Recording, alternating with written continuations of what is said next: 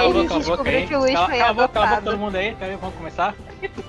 Hum. Bom dia, boa tarde, boa noite. Nós vamos começar aqui mais uma vez um outro episódio de um podcast que ninguém escuta, nem nossos melhores amigos escutam, como foi o, foi comprovado no último episódio. Hoje quem vos fala aqui, aqui vai ser o Luiz. E estou acompanhado pela Ritinha. Olá, eu adorei que você falou de si mesmo na terceira pessoa.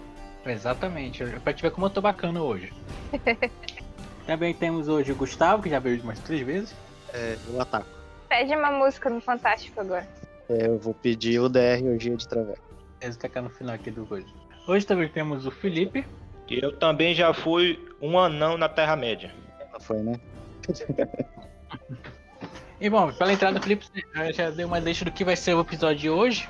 Já que a gente não assistiu nada essa semana, a gente estava sem ideia, e a gente estava discutindo em um grupo de WhatsApp de RPG, nós vamos falar hoje sobre RPG, estereótipos e por que o paladino pode ser mal. Corrigindo, não pode ser mal. Mas foi isso que eu falei? Nossa, não me lembro mais. Não, eu falei que paladino podia ser ateu. Paladino ateu? Eu não sei qual é pior, se é mal ou se é ateu. Mal. Mas toda, mas toda ateu, ateu ainda é dá mal. pra ter desculpa. Ateu é mal, pô. Já disse. Beleza. E também a gente vai te dar umas dicas aí pra quem tá querendo começar, se der tempo, né? A gente vai saco de editar depois.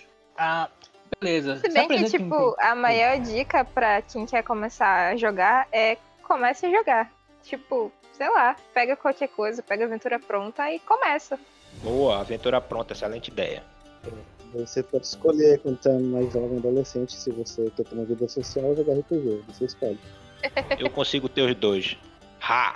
Ah, ah sim, Temos mano. um Você era Deus super social, super sociável quando eu te conheci. Né? Verdade? Beleza. Bom, como eu falei aqui, eu sou o Luiz e ah, eu jogo RPG tem que uns quatro. Quando foi começar aquela mesa do a tua mesa, Gustavo, aquela de Planeswalker? Um ou dois anos antes da, da, da, da pandemia, acho que 2018, né? 2019. É, tá, tem uns 3, 4 anos que eu jogo RPG. Eu joguei DD, 3.5, 5.0, um pouquinho de Tormenta, joguei Vampiro. Eu acho que é isso, Ritinha? Ah, comecei com. A gente começou muito influenciado por conta dos podcasts do Jovem Nerd, né? De ouvir as aventuras deles e, tipo, ah, a gente quer fazer isso porque isso é muito legal. Eu lembro que a primeira mesa que a gente jogou, na real, foi tipo uma mesa que ninguém sabia regra nenhuma. A gente baixou um PDF super zoado que ninguém entendeu, porque ninguém leu de verdade. E a gente simplesmente começou a jogar, tipo, do nada. Foi uma aventura muito. Foi tipo uma mesa muito bosta, sabe? Que a gente não sabia as regras. Mas foi muito divertido, porque a gente começou. Beleza. Essa é aquela mesa que, que eu tava com uma zarabatana que deu 200 de dano no bicho lá? Foi a mesa que eu fiz uma Elfa Ranger, que teve a excelente ideia de Ele tirar só é velho. Sou velho. Cara, joga há muito tempo. Comecei com. A primeira mesa que eu joguei na minha vida foi de 3D e T. Daí uma semana depois eu comecei a jogar Dungeons and Dragons de 3.5. Daí pra frente só foi ladeira abaixo. Joguei o Dungeons and Dragons do 3.5 até o 5.0. Cheguei a jogar 4.0, aquela bosta. É, Vampiro. Aqui a gente finge que, a gente finge que o 4.0 não existe. Ah, tá. É, eu joguei Vampiro, joguei Lobisomem, joguei Storytelling de várias maneiras, joguei RPG que a, que a gente mesmo criou, eu com o meu grupo de meus amigos, e foi até hoje. Hoje a gente se divide em 3.5, 5.0 e de vez em quando tem um Storytelling. Esse também tem aqueles sistemas que eles inventam, tipo aquele Star Wars que foi maneiro. É, é, então é o que a gente inventa na hora aí só pra se divertir, fazer. Cara, eu, eu jogo RPG também tem um tempinho, desde 2007, tá? É Uns 14 anos jogando RPG. Eu comecei no Vampiro a Máscara. E justamente fui passando aí por. Conheci o, o Gustavo, que foi quem trouxe o 3.5 pra, pra galera. Aí a gente ensinou ele o, Vampiro e ele ensinou a gente o o DD, a gente começou a jogar. Aí foi passando 4.0 também. Partilho da mesma opinião do Gustavo a respeito disso. Chegou no 5.0, tô jogando Old Dragon, inclusive, como eu, eu não tinha nada pra fazer, né? Na verdade eu até tenho, mas a gente sempre dá um jeito. Tô fazendo um, um- adaptação de um cenário de um mangá que eu gosto para um sistema de Old Dragon. Já já eu publico por aí pra, pra galera utilizar. E É também certo? tô nessa aí. É, sério. Legal, legal, vai ser legal o negócio aí. O beta, o beta teste foi muito bom. é, mas é, é outro sistema agora. Bora ver como é que fica. E, cara, também tô nessa peleja aí de RPG. 3.5. Uh! É, pegar um. Manda um link depois que a gente posta em algum episódio que tiver mais pra frente quando sair. Tranquilo, mano, tranquilo. Beleza, todo mundo se apresentou, acho que tem gente que consegue falar bastante bem, quando a gente fala, fala bastante merda, tipo eu. Mas, o que a gente queria falar hoje? A gente vai falar um pouquinho sobre estereótipos de RPG, que também é que a gente gosta de fazer o RPG, e a gente vai ficar, focar só. Como tem muito sistema, eu, eu decidi focar só em três sistemas aqui. São os mais clássicos, na minha opinião, que é o, o 3.5 e o 5.0 de DD, né?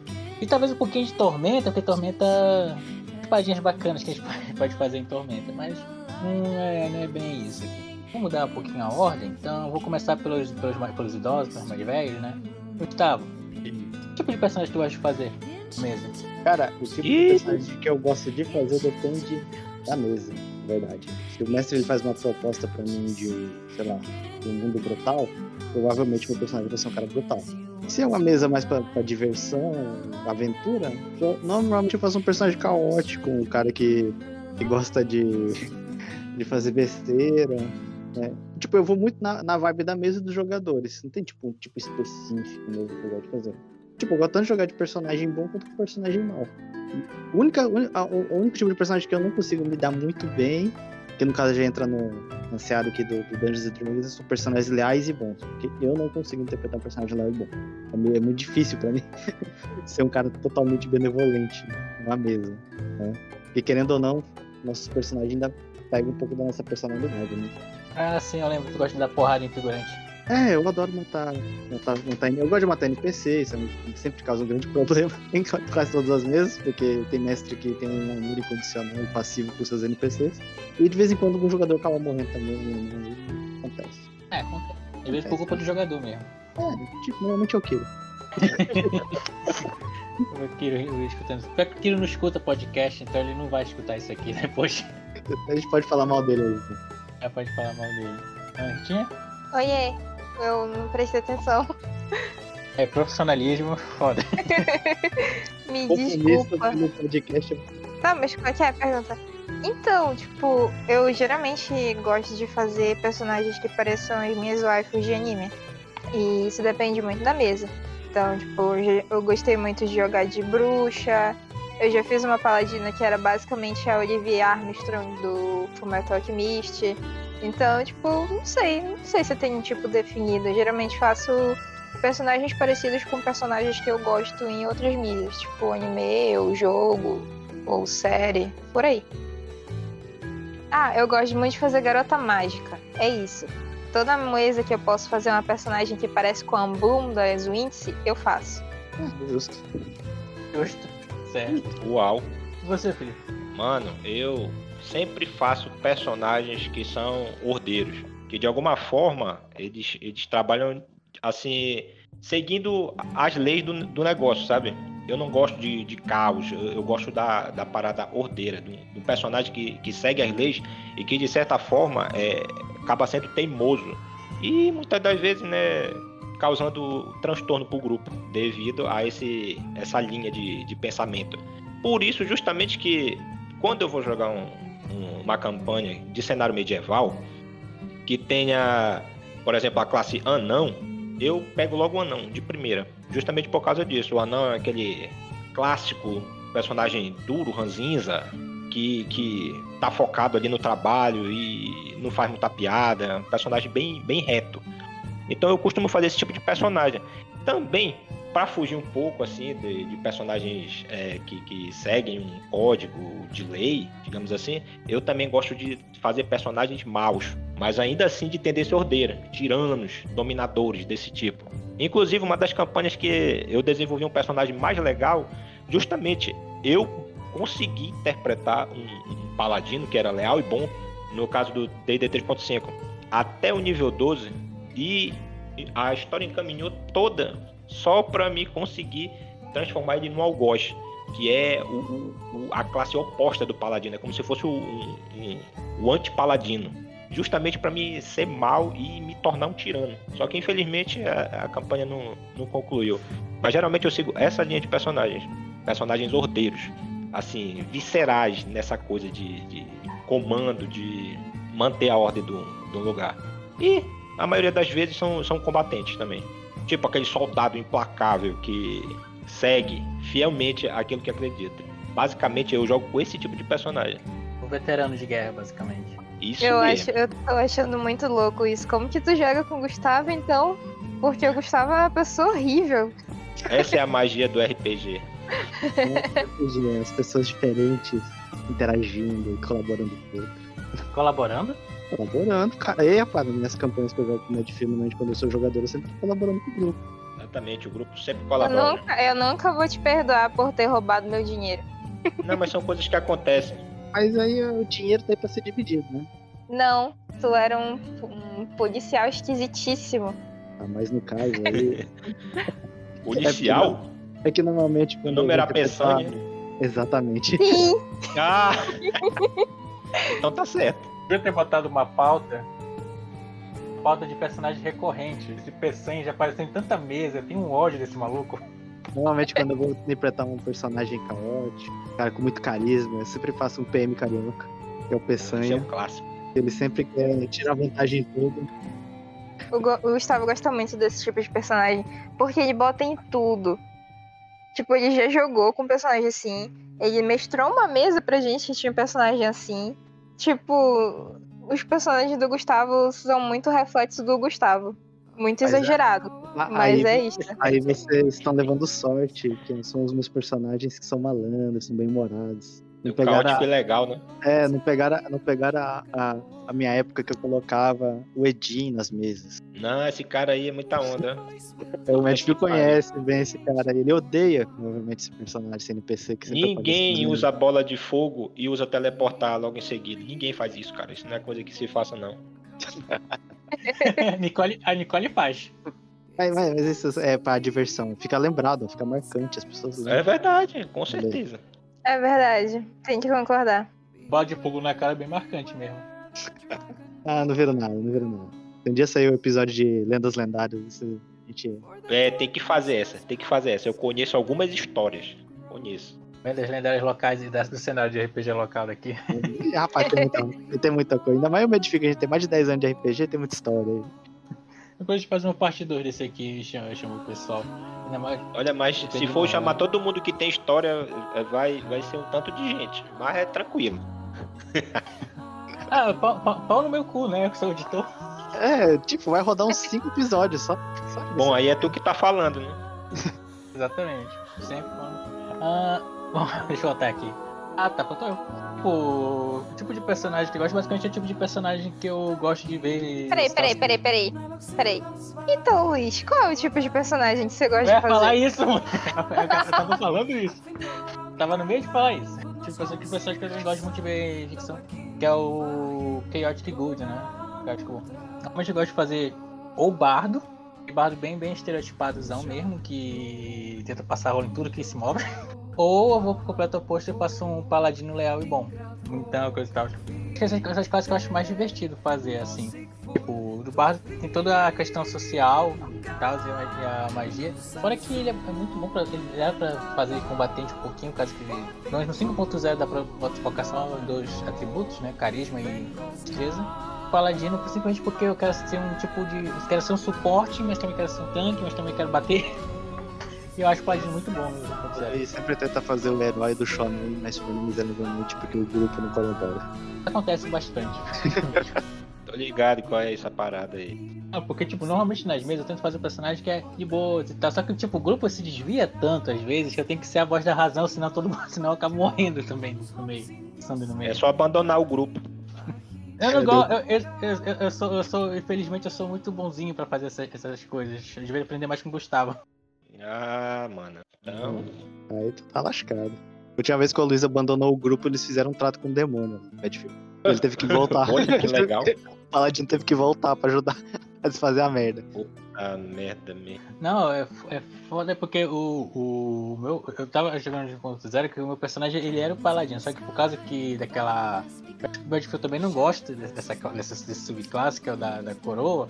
Eu meio que eu, dava uma, uma, uma, uma, passada de pano fodida pro pessoal, quase que eu fazia pela guilda. Mas o pessoal, o pessoal passava muito a barra, principalmente o personagem da Ritinha, passava demais a barra. Do quê? A Liliana. Ah, eu adoro a Liliana, muito boa. Sabe o que a Liliana fez, Felipe? Diga lá. Ela adotou um, um demôniozinho como pet e ficava tomando banho em banheira de sangue. Mano, mano, pra que isso, cara? Porque eu achei de bonitinho. Por que sangue? É bom pra pele, faz bem pra pele? Não sabia, não. Ah, ele tá confiando a Elizabeth a Bathory. A Elizabeth Bathory dizer sim. Ixi, de quem era esse sangue, pelo amor de Deus? Olha, não, não era culpa minha. O Douglas entrou numa mansão lá que faziam altas maluquices e capirotagens e já tava lá, eu só aproveitei. É, reutilizar que chama. Tá, tá é, perdoado. É. Não, eu só, só tava lá, né? Não tem problema se já tá lá. É, basicamente é isso. Tá, agora vamos pra parte que é o grosso. que é estereótipos. Vocês querem começar com de classe ou vocês querem começar com de jogador mesmo? É, tanto faz, né? Tudo dá, dá discussão. Eu acho que o de jogador é melhor, porque o jogador a gente vai encerrar primeiro, porque eu, quando chegar de classe, eu acho que eu, a corda vai esticar mais. É muito mais, mais amplo. ai, ai. Então, beleza, vamos começar. Vamos começar com o Douglas. Tá. É, ele é o estereótipo do jogador merdeiro. porque ele é o cara que ele não pensa no que ele tá fazendo. Ele. Tipo, ele, ele é o caos, sabe o jogador que é o caos? Ele pega, ele só tá fazendo. Ele não tá pensando nas consequências do que ele tá fazendo. Ele nem sabe exatamente o que ele está fazendo. Tipo, achei legal, vou fazer. Caguei. É, achei legal, vou Cara, fazer. é geralmente assim. A mesa que a gente jogou junto tava todo o grupo fazendo altos planos para derrotar tal chefe ou fazer alguma coisa. E o Douglas calado, né? Aí chega na vez dele fazer uma coisa completamente aleatória, tipo sair abrindo, chutando a porta da casa amaldiçoada, sacou? Tipo, a gente oh. fazendo um mau plano pra ser stealth e, tipo, Mas isso se resolve facilmente. Isso se resolve com muita facilidade. O grupo pode simplesmente expulsar um membro e pronto, manda pastar. Acabou o problema. E outra coisa, o mestre. Rapaz, olha, é, eu vou te falar assim, é, eu, como narrador, se a pessoa tá fazendo merda, ela vai colher as consequências das merdas que ela faz. E, tipo, eu não tenho pena de personagem. Tá fazendo merda, vai dar bosta e pronto. Simples. Eu não entendo como é que o cara merdeiro consegue viver tanto numa campanha. Aí que tá, então, o, Douglas não, não vive. é, o Douglas não vive. Ah, Geralmente tá, ele perde então... os braços. Ele sempre perde um braço. Não, porque, tipo, ele fala que é, que é, que é uma Berserk reference. Toda vez que ele quer perder um braço, porque ele quer fazer a referência pro Guts. Olha, mas não é uma referência muito boa, não, hein? É. Qualquer dia eu vou dar referência crua pra ele, continuando mostrando pra ele. É. Que é Berserk. o Donovan, né? É, ele conheceu o Donovan. Cara, o pior é que, tipo, ele fez isso, depois se fudeu, né? Claro. Só que aí ele foi querer dar mais desperto, que Presta atenção, o cara, ele era um samurai, ele pegou pra quis fazer uma classe samurai. Só que, tipo, ele era tudo menos. Samurai bardo. Tipo, ele era tudo menos é samurai. que é? Samurai bardo? É tipo um Musashi, né, cara? Musashi era ah, isso. Isso, é, pra mim, é o caos, realmente. Tipo, é, já, já assistiu One Piece, Felipe? Sim, sim. Tipo, imagina o Luffy, com um ano, usando uma katana e tal. Ah, é isso. Puta merda. e o código de conduta, meu irmão? E o Bushido? Onde é que ficou? É aí que tá. Aí, enfiou aí, no olho. É aí que aconteceu, aí que resultou a morte dele, porque ele não seguia nada. Ah, tá, pronto. Podia virar um Ronin, né? Não sei. Não, não, não. Eu tenho que, tenho que especificar mais isso aí. Porque depois que ele fez toda essa merda, eu, eu geralmente faço personagens que vão muito pelo grupo. Eu não gosto de deixar ninguém para trás. Então eu peguei, fui e entrei lá e salvei ele. Encerramos a mesa de boa. O personagem dele estava vivo ele te teve a excelente ideia de: ah, não estou seguindo o código do Bushido, vou me matar. Depois de eu ter salvado ele, depois de eu ter tido um mau trabalho. Consciência tardia, né? Isso pra mim foi a decisão mais coerente em relação à interpretação de um samurai, cara. Fiz é merda. Verdade. Tô desonrado. Vou, vou cometer o queria ali, sepulcro. Você tá ligado que a parada não foi porque o, o, o, o, o, quis, ah não, eu vou interpretar direito agora o personagem. É porque o personagem tava tão fodido e inutilizável que a pessoa, vamos matar e vou criar outro. Porra. Olha, mas eu vou te falar, jogador assim, eu vou te falar, ó, tem no, no, entre as pessoas que eu jogo, tem alguns jogadores que a gente evita de chamar para as campanhas por causa desse comportamento. Não vou citar nomes, né, mas tem. Queria citar Porque, nome, eu edito depois. Ao invés, ao invés, ao invés de, de, de, ser divertido, acaba sendo chato, porque toda vez o cara vai e faz a mesma merda. Aí a campanha fica toda doida, porque um cara só, um jogador não quer, não quer jogar, sabe? Quer só zoar. Aí a gente exclui o puff do grupo. E simples assim. Hoje em dia a gente joga não, a campanha nesse, nesse caso, nesse caso em específico, não é que ele não quer jogar é que ele não consegue jogar de outro jeito. Ele não, não consegue. Ele é um ser humano que é daquele jeito. Pois eu sou um, um mestre, eu sou um doutrinador de jogadores merdeiros. Como assim doutrinador? Ele assim, forja pela dor. É, exatamente. A, as minhas campanhas geralmente têm um cunho muito. É, é, uma dificuldade, de certa, de certa forma, elevada. Então, assim, é um grau tão grande de dificuldade que se o cara for merdeiro, eu, eu, é, ele não vai ser só penalizado o personagem dele, ele vai ser humilhado. E é sujeito o jogador levar para o lado pessoal as coisas que acontecem com o personagem dele. Porque geralmente o, os meus NPCs têm uma habilidade muito grande de oratória para conversar, digamos assim, com os personagens. Aí gera um tanto de situação interessante. Tem um exemplo aí para ilustrar melhor? Cara, assim, exemplo é complicado, porque, veja bem, eu. eu tu pode dar da campanha recente. A campanha recente a gente tá jogando, que tem um elfo muito peculiar.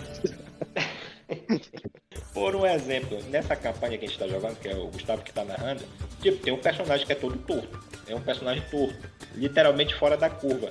Então, assim, é, é as coisas que acontecem, o tratamento que é dado para essa pessoa é, é, é, bem assim, bem difícil, sabe? É como se a pessoa vivesse sofrendo bullying o tempo todo.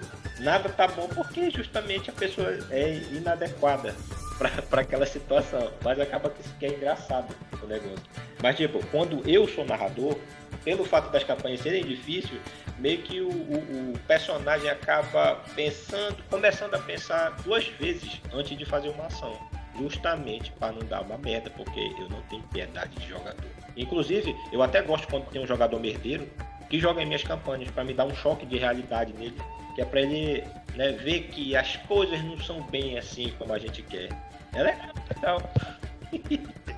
Vou, tem que chamar. Então eu vou convidar o Douglas qualquer dia pra coisa. Na verdade tem que cortar o nome do Douglas pra ele não perceber que eu tô falando dele. Se bem que ele vai perceber que é. a gente tá falando dele. Mas ele não. E detalhes, é, Old Dragon. Nossos Old amigos Dragon não ouvem é nosso podcast. sistema doutrinador. Porra, como assim? é o último episódio, tipo, a gente chamou um amigo nosso pra falar sobre uma série que a gente gosta de assistir. Aí, tipo, ele, ele tipo, disse, é, pera, vocês têm um podcast? Aí depois ele tava dentro do podcast, tava gravando e perguntou, ai, meu, qual é o nome do podcast? Porra, sacanagem isso aí, ó. Mal amigo. É, acontece, acontece. Isso foi do, do, do. Quais os estereótipos vocês conhecem aí? Power Game. Ah, tem os clássicos, né? Power Game ou Combeiro, vulgo é, Combeiro, né? Vulgo Combeiro, verdade. Power Game, vulgo Combeiro. O que seria o Power Game? É o cara rato de livro, que ele literalmente ele estuda o livro do jogador, o livro do mestre, para ele achar brechas nas regras onde ele consegue se beneficiar. Normalmente é jogador que gosta de fazer personagem com muito dano. Então ele pega ele, ah, ele vê um talento aqui, ele vê uma habilidade aqui, que se ele juntar com essa aqui, vai conseguir fazer determinado tipo de jogada que vai dar muito dano. Tipo, mesmo que isso, mesmo que isso acarrete em coisas que não tem nada a ver com o personagem. Exato. Tipo, é um, uma maçaroca de habilidades e bônus e benefícios que faz com que ele seja mortífero no, no dado, no dano. É mortífero, mas não, não condiz nada com o personagem. Entende? Esse é o combeiro, chamado combeiro, que não tá ligando nem um pouco para o roleplay, mas sim para causar grande quantidade de dano e ser vulnerável. É, normalmente, é o que eu percebo nisso tudo. São 8h50 da noite. Meu Deus, Meu Deus. Bom Grato saber. aí. Não sei quem foi que falou, mas grato aí por avisar. Parece que, o, que invocaram um demônio aí. Ah, chegou, Pedro. Isso vai ficar muito bacana na, na, grava, na gravação depois, quando aparecer. Tipo, ah, não, parece que invocaram um demônio aí. Ah, chegou, Pedro. Fuck. E aí, galera? E aí? E aí? Vale. Ô Pedro, se apresenta aí. Tudo bem com os senhores? Bom, eu sou o Pedro Rodrigues. As pessoas que me vêm tocar me conhecem como Pedro Love, né? E eu, eu existo, cara. Tô dando aula de inglês agora. Ah, na hora. Nice. Ei, Pedro, a gente fez aqui mais cedo uma apresentação de como que a gente começou a jogar RPG e qual o personagem que a gente geralmente gosta de fazer. Então fala aí pra gente quais são os seus personagens e como você começou a jogar. Cara, eu normalmente jogo de mago hoje em dia. Por quê? Motivos, né? Tipo, não sei, cara. Eu comecei a jogar de mago assim, começou a ficar muito divertido e eu não parei. Mas eu também gosto muito de jogar de bardo, pelo caos. Mas é basicamente isso. Como eu comecei a jogar. Mano, eu joguei uma mesa com o Tonhão, vocês conhecem o Tonhão, né? Ele, ele mestrou pra mim e pros amigos e, tipo, foi a primeira mesa de D&D que eu joguei, era o 3.5 na época. E depois que a gente terminou essa mesa, né, a gente foi até nível 20 e tal, eu comecei a mestrar. Aí fui mestrando, fui jogando e tal. e, eventualmente passei pro 5E. E, tipo, fui, come- fui conhecendo outras mesas depois. Tipo, eu comecei a jogar no 3.5, fui pro 5E, e depois fui vendo uma desgraça de sistema agora. Tudo. Sei lá, mano. É muito sistema agora pra, pra eu começar a falar aqui. Mas é. É basicamente isso, cara. Fui introduzido nas drogas pesadas pelo DD 3.5. Não, a gente a gente faz essa nossa apresentação primeiro. Aí depois a gente fala, tava falando aqui sobre jogador merdeiro. Agora a gente tava comentando sobre jogador que faz combo, combeiro safado. Agora a gente tá discutindo, Pedro, os estereótipos de jogador, sabe? Sabe que jogador sempre tem? Aí o primeiro foi o jogador Aham. merdeiro e agora a gente tá falando sobre combeiro. Mano, eu enquanto mestre eu incentivo o combo, tá ligado? Ficou até um silêncio agora. Cadê? Cadê o Porque Felipe? todo mundo, todo mundo tá jogando o, o- Pedro. Tô aqui, tô aqui. Mano, sei lá, tipo, deixa o maluco combar, tá ligado? Tipo, é até injusto querer competir com o mestre. Tipo, se o combo tá divertido pra ele, deixa o maluco combar, mano. Não vai ficar desbalanceado o jogo, tá ligado? Ah, fica desbalanceado sim. Eu, inclusive, eu eu sei fazer combos assim, nível baixíssimo. Que, mano, se o mestre botar qualquer desafio pra mim, tem graça. Porque simplesmente eu combei um monte de habilidade. Então, assim, se o cara quer interpretar um personagem, depende também muito de como a pessoa vê o RPG, né? Tem uns que vê a ficha, uma planilha com números. E tem outros que veem um personagem, uma personalidade que ele interpreta. Aí também tem que ver, né? Como é que o jogador vê as coisas. Não, eu concordo contigo nesse sentido, tá ligado? Tipo, pra mim, o objetivo principal tem que ser interpretar. Por isso mesmo que eu não me importo com o combo. Porque no tipo de narrativa que eu coloco pra galera, tipo, o combo realmente não importa. Tipo, o combo não vai fazer diferença nenhuma. Porque se ele tiver, tipo, muito mais forte do que um personagem do nível dele, eu subo um pouquinho o nível do monstro, tá tranquilo. Tipo, combo um pouquinho o monstro, tá tranquilo. Tipo, se ele não tiver interessado na narrativa, aí é um problema. Mas aí eu converso diretamente com o jogador, tá ligado? Bom, eu acho que a gente conhece combeiros diferentes, então. Porque os que eu conheço, mano, olha, são perigosos. Literalmente de tirar gente- todo o desafio da campanha. Todo o desafio. Eu acho que a gente tá realmente falando de coisas diferentes aqui. Porque, tipo assim, a gente não acha que combar seja errado. O problema é quando o cara faz um personagem totalmente quebrado, que é só uma mistura de coisas que vai dar dano. Tipo, Bingo. esse é o problema. Eu acho assim, que se faz sentido com o personagem que você tá fazendo, com a personalidade que você criou pra ele, de boa, beleza, eu acho legal. Porque, tipo, é divertido sim. combar. Aí sim. É que os combos que eu, que eu conheço, os combeiros que eu conheço, não fazem dessa forma. Eles simplesmente pegam todas as habilidades que às vezes não tem nada a ver com o personagem, mas como eles vão obter um ma- uma maximização de, de, de, de, de bônus, então eles pegam. Aí isso pra mim, assim, eu eu vou te falar, não, não perde a graça total. Total. Tipo, é, antes que o, que o, que o Pedro falou, que ele aumenta um pouco o nível. Mas se a disparidade, o combo do cara, for muito grande pro resto do grupo. Ah, eu acho assim, que, que isso vai um pouco do mestre também, né? Tipo, se só um cara tá muito overpower, então ele provavelmente teria que passar por desafios que não sejam só de combate. Sei lá, outras coisas pra fazer. Porque na real a gente geralmente foca em combate Mas tem muitas outras coisas para fazer dentro de um RPG. Tem, sei lá, passando teste de carisma, tem tem várias coisas que dá para você fazer sem necessariamente ser um combate, né? Tá vendo? Esse é o pensamento de um mestre. É isso aí, ó. Não sei que tu disse que não, não gosta de mestrar, esse é o pensamento do mestre. Tá aí, ó. É dessa forma. Eu gosto de jogar. Correto. Eu caí. Tô me ouvindo? Ah, tô ouvindo. Ah, sim. Se levante, meu amigo.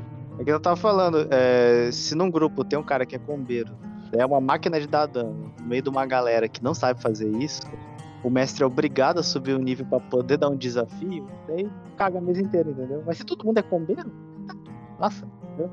Pois é, né? Aí o mestre comba também, pronto, todo mundo no mesmo patamar. É. Se todo mundo Mas, comba, tanto... não existe combo. É, contanto que não saia também, né? Fora, muito fora, assim, do, do, do, do estereótipo, né? Pô, o, o, o Ladino, o Ladino, assim, eu acredito que ele não, não vai querer ser o. Aliás, o Paladino, assim, da campanha, eu acho que ele não vai querer pegar, tipo, um ataque furtivo, assim, sabe, pra bater mais, tá? Essas coisas, tá ligado? Ah, faz nem sentido, né? O Paladino no ataque furtivo. Né? o Paladino no ataque furtivo é o como mais ridículo que existe, mano. É, Gustavo. Mas, o pior é que tem. Não, eu curto assim, tipo, eu vejo. Quando eu vejo a galera fazendo combo, eu penso da seguinte maneira. A mesa, ela tem que estar, tá, tipo, divertida de jogar para todos os jogadores, tá ligado? Então, se o cara não tem uma ficha boa, mas eles têm, ele tem umas ideias legal, legais na hora da interpretação, tipo, ele só não vai ser a estrela na hora do combate. Tudo bem, tipo, em todos os outros pontos da mesa, quando ele estiver jogando mesmo, ao invés de, tipo, tá só simplesmente explorando os números da ficha bugada dele, ele vai estar tá se divertindo pra caramba. Então, assim, para mim, a pessoa combar, ela só desbalanceia um pedaço da mesa que é o combate. E ele, tipo, é um pedaço da mesa, tá ligado? Às vezes, tipo, quando tu tá jogando uma campanha grande, tu não precisa de mais de um combate por sessão, tá ligado? Então, é uma coisa assim que, para mim, realmente é só uma questão de balancear com o item mágico. Tipo, ah, tem um maluco que tá combando pra caralho, o resto do grupo não sabe fazer porra nenhuma, tá jogando normal com, com o atributo do livro, tá ligado? Tá, dá item mágico para eles, deixa eles no mesmo nível do, do cara combeiro e põe o monstro para bater neles. Aí a gente entra no outro estereótipo. É, o jogador, o jogador chorão. ah, mas jogador chorão. O jogador chorão. Já fui muito chorão, reconheço. Quem nunca, né? Quem nunca? Quem, nunca? Quem nunca deu uma choradinha, né? Porque também tem uns mestres aí que eu vou te falar, meu irmão. Porra, porque porque é tem um estereótipo, também tem um estereótipo de mestre que a gente pode falar também. Ah, né? pra mim, o estereótipo de mestre é uma parada foda, tá ligado? Porque, tipo, tem uns mestres, mano, que eles, tipo, nasceram combeiro e evoluíram pra mestre e não souberam descer do pedestal de combeiro. Aí quem se fode é o jogador.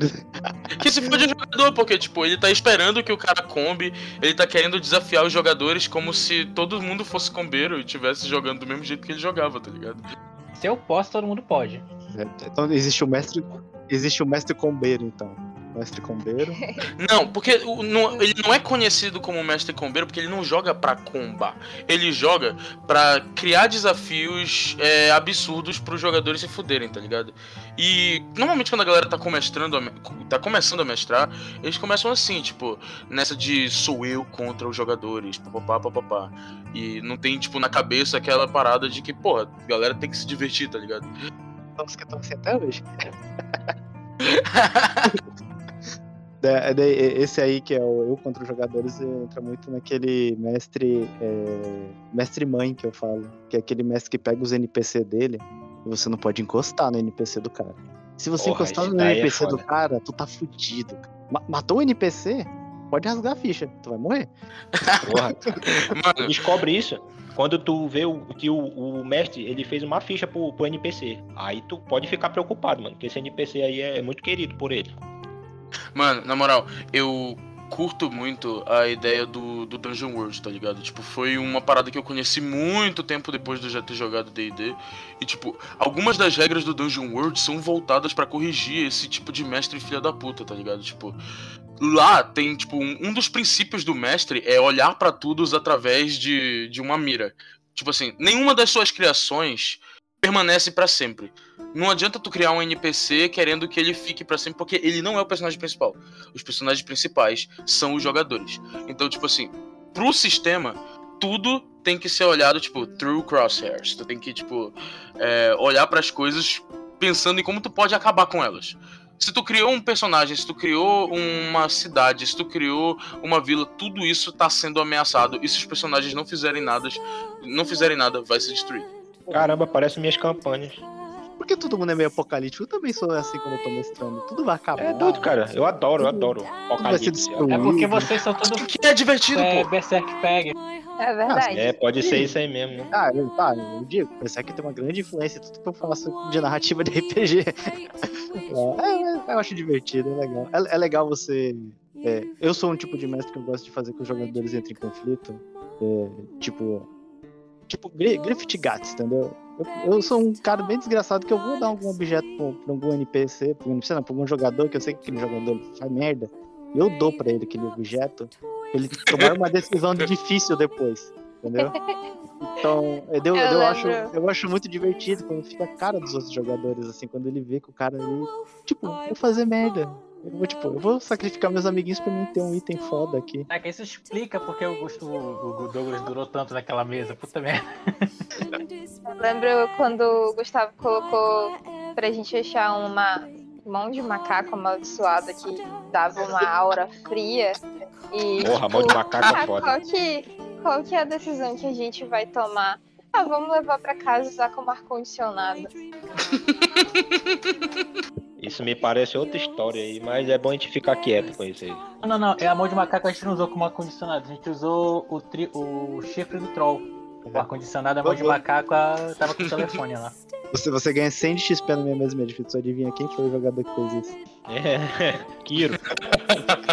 E, mano, eu achei muito doido essa parada que vocês falaram do Berserk, tá ligado? Porque se tu parar pra pensar, quando tu tá mestrando do RPG, é como se tu estivesse se escrevendo. Então, assim, as influências que tu tem dentro da, da literatura, principalmente se for um tema parecido com o que tu tá jogando, no caso, tipo, fantasia medieval, que é o tema do Berserk também, essas referências elas vão é, moldar muito como tu vê o progresso de narrativa. Então, assim, as tensões que tu é acostumado a ver numa história são as, te- as tensões que tu vai naturalmente colocar dentro da história. Então, se tu lê o Berserk, que não é uma obra pequena, faz sentido tu colocar umas tramas parecidas com o Berserk quando tu tá narrando. Sim, sim, total, total. Exatamente. Até quando Já eu fiz narro uma- uma... É, diga, pode falar. Já fiz uma pessoa chorar num- numa campanha minha, porque eu narrei uma cena muito pesada. A pessoa não aguentou e chorou e eu tive que, que ver outra forma de fazer a parada. Pra te ver É. o nível que era insano. Usou o cartão do X, tá ligado? Eu, eu sei dessa história. eu acho que eu tava até perto nesse dia. Meu Deus, cara, foi complicado, mas tranquilo. Eu maneirei, assim hoje em dia eu tô mais maneiro. chorar? É uma cena aí que eu narrei que foi muito pesada, assim, talvez a pessoa, né, se tocou na pessoa de alguma forma e, e não foi legal, não foi legal, foi péssimo. Ei, Luiz, Então, tu já em dia- assistiu Irreversível? Não. Não. Tipo, esse, Ah, esse é aquele tipo de, aquele tipo de filme que, tipo, eu sei que é, que é, que é, que é desgraceira pura, então eu fico longe. né? Então hoje em dia eu já tento conhecer mais ou menos os jogadores pra mim não, não fazer coisas que agridam as pessoas, sabe? É, mano, tipo, é uma parada que eu tenho visto em muitos RPGs novos, eles estão usando essa parada do contrato social e da carta X, né? Tipo, carta X é meio que uma carta que tem que ficar em cima da mesa pra qualquer momento que o jogador se tiver, tiver se sentido incomodado com o jeito que alguma parada tá sendo narrada, tá ligado? Ele pega, mostra a carta, não precisa nem perguntar nada, só muda o tom e tal, tipo, o mestre vai saber lidar com a situação. E tem o contrato social, que é uma parada. Não sei se vocês já viram um sistema que é o Arquivos Paranormais, foi feito aqui no Brasil, tipo. Ele é bem, bem recente, na real. Ele tem uma parada que, tipo, dá pra te colocar o tom da aventura antes dela começar. Uma parada que a nova edição do Vampiro a Máscara eles incorporaram também. Meio que tu escolhe qual vai ser o tom da narrativa, tá ligado? Vai ser uma parada é, mais de horror, se vai ser uma parada mais é, gótica, romântica e tal. Tipo, meio que dando o tom do que vai ser o jogo antes do jogo começar, Pra não ter isso de tipo, ah, eu comecei a jogar uma mesa, do nada teve uma parada agora que foi escrota, eu não quis continuar jogando, tá ligado? Tipo, pra não rolar esse tipo de coisa, todo mundo sabendo o que tá entrando na hora que for jogado. Mas eu acho que isso é meio que uma parada natural, porque eu, pelo menos, assim, eu, eu explico todo o cenário, todo Sim, o Paranauê antes de jogar. O cara já entra sabendo o que, que ele pode encontrar. Isso é porque tu é um bom mestre, tá ligado? Mas a maioria dos jogos nem se preocupava com isso antigamente. Tipo, eles deixavam pra os bons mestres se separarem dos maus mestres. Então, tipo, esses jogos aí já tem a preocupação de qualquer desgraçado que for pegar na porra desse livro vai saber fazer isso direito. Ah, é uma boa ideia, realmente. Isso é bom pra quem tá iniciando. Ah, muito, Exatamente. muito, muito bom. Qual que é o, o outro estereótipo? O, o, o, mestre bonzinho de, também. Não, eu quero comentar que, tipo, eu achei que esse negócio já era um negócio natural também, né? Tipo, a gente já conversa. Tipo, quando tu aceita fazer, jogar RPG, normalmente tu tá ir com pessoas que você já conhece, que já é amigo e tal. Então, tipo, normalmente as pessoas têm uma vibe parecida com a sua e não, você não espera certas coisas, né? Normalmente. Mas sabe por quê, Luiz? É porque, tipo, a gente mora, a gente mora em Santarém. Né? Em Santarém, o grupo que joga RPG é muito restrito. Todo mundo se conhece. Então, Pode crer, né? A gente meio que. É, tipo, o Madfield aprendeu D&D comigo, né? Algumas coisas de D&D comigo. Eu aprendi vampiro com ele. Então, meio que, tipo, a gente vai passando, sempre é meio que a mesma a mesma aula pro outro que vai aprender a jogar acaba sendo a mesma, né? Por isso que aqui em Santarém é não, rola, não rola muito isso, né? Ah, saquei, sim. Porque, porque a gente mora numa cidade muito pequena, mas tipo, eu já joguei com RPG com gente de fora daqui, Discord, assim. Por exemplo, Vampiro, né? Que eu fui jogar uma mesa de Vampiro com uma galera de Belém que é totalmente diferente do jeito que eu jogo com os com meus amigos aqui em Santarém. Ah, é. eu joguei inclusive com essa mesma galera, Gustavo, e eu percebi é. mesmo, porque eu joguei é, com vocês primeiro. Assim, como, como, que é, é, Como que eu penso o vampiro que a gente joga aqui em Santarém, cara? Os vamp nossos vampiros aqui, nossas sessões de vampiro, que eu aprendi com o filme, não sei o que lá, é John Carpenter, cara.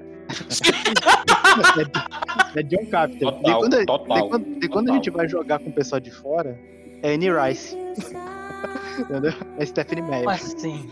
Caraca, nossa! tá ligado? Meu Deus. Então, tipo, Isso eu, porque a gente não vai citar a, as campanhas antigas de vampiro, a, a, o começo é. de tudo, porque não dá pra falar aqui não. Ah, porque se fosse crime a gente saía preso, né? porque acontecia muita coisa. Não, mas pra mim é que, é que nem eu falo, o que, o que vale mais é a diversão. A gente, a, a gente, a gente jogava, a gente jogava do nosso jeito meio maluco vampiro, a gente se divertia pra porra, cara. A gente se divertia pra Não, porra. era muito divertido. Só que depois, quando eu fui jogar, tipo, como era pra jogar vampiro mesmo, tipo, eu fiquei assim, é, é meio diferente, né? Mas em minha, em minha defesa, eu devo falar que assim, eu já fiz um personagem de, extremo, de vampiro extremamente difícil de interpretar, que era um Nosferato com o, é, a qualidade amor verdadeiro.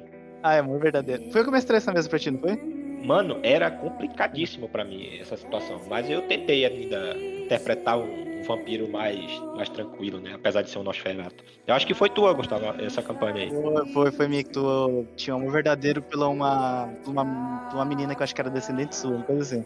Exatamente. Minha filha, quando eu era vivo. tipo assim, qual o problema do, do Nosferatu com o amor verdadeiro? Tipo, digamos que eu não conheço nada de vampiro, qual o problema? É que assim, o, o Nosferatu, de todos os clãs de vampiro, ele é o que sofre a, as, as modificações físicas piores. Quando um, um Nosferatu é abraçado, ele perde o cabelo, cai os dentes. É realmente uma maldição física, né? É, ele fica cheio de feridas, todo purulento, todo leproso. Ele vira uma criatura grotesca que nem mesmo os outros vampiros conseguem, assim, é, é, interagir com eles de forma normal. Eles são asquerosos até para as próprias criaturas sobrenaturais, de tão escroto que é. E para um vampiro desse ter um, um, uma qualidade dessa, amor verdadeiro por um, um, humano, é uma coisa assim bem assim difícil, sabe? Para manter, para lidar, para interpretar uma situação como essa, porque ele é um monstro, literalmente. E aí como é que um monstro vai interagir com um ser humano? Então é, é bem, bem legal, assim. Eu acho bem legal esse tipo de, de coisa para interpretar. Essa é a dificuldade. Da hora, da hora. Ah, eu achei a ideia legal. Fica uma parada meio, tipo, aqueles livros de amor impossível, né? Tipo, eu lembro de um que eu gosto muito, que é o Fantasma de Canterville. E era um fantasma que se apaixonava pela meninazinha. E ele sabia que ele ia ficar com ela, que ele era um fantasma, ele tava morto. Mas mesmo assim era muito bom, era divertido. É, esse personagem do Medfield se daria bem com o pessoal de Belém. Porque. que eu lembro quando eu fui jogar. É fui jogar com eles, eu, eu, sou, eu já comecei a jogar o vampiro John Captain, né, como eu falei. Eu era um cara um, agressivo, né? Enquanto. Não, John Porra, de novo. É. Tá me ouvindo? Tava meio que cortando, cortando né? um pouco, mano. Tá cortando um pouco. Ah, tá. tá. É. Como eu falei, quando eu fui jogar esse pessoal de Belém, a gente joga meio John Capture, né? Aqui em Santarém. Tipo, é, mas tem mais ação, a política é muito resolvida muito no olho por olho, por olho, né? E o pessoal de Belém é mais aquela parada política, tipo, não, a gente vai armar um grande esquema pra gente poder derrubar o príncipe. Eu já queria pegar e incendiar um teatro com todo mundo dentro. E os caras ficavam meio chocados com essas coisas que eu propunhava, que eu propunha. Do tipo, ah, a gente mete gasolina ali, a gente hipnotiza uns caras e mete fogo e mata todo mundo, a gente mata todos os vampiros que estão aqui dentro. Os caras, pô, como assim, cara? Isso é muito atroz. Meu, e aí, qual é o problema? Ainda bem que ele não. Ainda bem que tu não deu a ideia da corrente. Da corrente e, e os carros paralelos é que aqui, quando a gente jogava aqui em Santarém, a gente se preocupava muito pouco com o ponto de humanidade. Tipo, tem algumas coisas, cara, tipo isso aí que tu tá propondo, que se tu fizer, tu simplesmente vai perdendo humanidade, tu perde a tua ficha, tá ligado? Acabou tua humanidade, tu não tem mais vampiro. Tu vira uma besta. Tem a trilha. Eu era um seguidor de trilha. Por isso que eu fazia essas merda todas. É, a gente era de gente jogar vampiro, de fazer Giovanni, de fazer zumbi e pegar e jogar um zumbi dentro da casa da pessoa e trancar lá pra ver que, que a pessoa se assustar. Muito legal, muito legal. Aí tu, tu ia assistir o, o Jornal Tapajós no outro dia? Porra, muita onda, muita história. Eu não sei como funciona essa parada de trilha, tá ligado? Mas, tipo, fazer esse tipo de coisa no, no sistema novo, pelo menos. É, é vai tinha, tinha, unidade, tu perde tua é, ficha. Tinha, tinha esse porém, né? Eu joguei, eu joguei essa versão nova, né? Não sei qual é, acho que é quinta edição, uma coisa assim, né? Não é, acho que é ah, quinta, sim, sim. Ainda não, eu não sei, como era, não sei como era na terceira, mas tipo, eu lembro que tinha essa parada, tu perder humanidade, tu perde a tua ficha. Que é, tanto que a, a base do, do Sombras Urbanas. Tinha essa parada de trilha, que você segue tipo uma doutrina que você. Tipo, o Assamito, o Assamito é um assassino, entendeu? Então, tipo, tem uma, uma trilha lá que eu não lembro qual é o nome, que matar pra ele é normal. Então, tipo, se ele tira, se... a vida, tira a vida de alguém, o... leva, entendeu? o código de, de ah, conduta entendi. da humanidade é substituído pelo código de conduta dessa trilha. Que é outra parada. Tipo, tu tira a humanidade e tu adiciona a trilha. Até alguns atributos, como coragem, por exemplo, é, é, é, consciência, é trocado por convicção. Tem, tem essas mudanças que acontecem na ficha quando a pessoa é um seguidor de trilha. Aí é humanidade, mano. Vai pra esculpura. É, os caras meio, meio fanáticos, né? É, completamente fanático. Mas aí entra naquela outra questão, né? Tipo, a gente é muito influenciada pelas nossas referências. Então, tipo, eu, eu entendo a referência de vampiros que vocês têm. E eu entendo que seja diferente para eles. Até porque a gente tem muito, tipo, muitos tipos diferentes de vampiros na, na ficção, né? Sim, tem, tem, inclusive em Vampiro eu cheguei a narrar é, mesas que os jogadores eram humanos e os vampiros eram simplesmente monstros. Eles eram uns caras insanos que queria só matar Esse e... dia foi louco. Que, que, eu me, que eu me inspirei muito nos livros do André Bianco, né? A gente até conhece aí, escritor brasileiro. Do vampiro. Não, mas tu tinha que ver que tinha o João Draga nessa parada aí. aí já, tinha o João Draga, ficava... grande personagem, memorável. Já ficava já hardcore a parada. Pedro, era um joga... era um caçador de vampiro que usava uma draga, uma boca de lobo, sabe? De fazer buraco, terra. O que é uma draga? É, não tem aquele, aquela parada que você usa para cavar buraco para colocar tipo um pilar dentro? Eu acho que eu sei. Pensa como se fosse uma pinça muito grande. Ah, que você usa para arrancar terra. Isso. O João Draga, ele tinha uma. ele lutava com uma draga. E a ponta da draga dele era de prata. Ele fazia isso pra arrancar coração de vampiro. Caraca, genial. Lindo, cara. Ele derrubava no chão, ele derrubava no chão e dava. E arrancava o coração dele. Era muito legal. Bom. Era muito bom, era sensacional, muito foda. Botava no potinho depois? Botava, botava.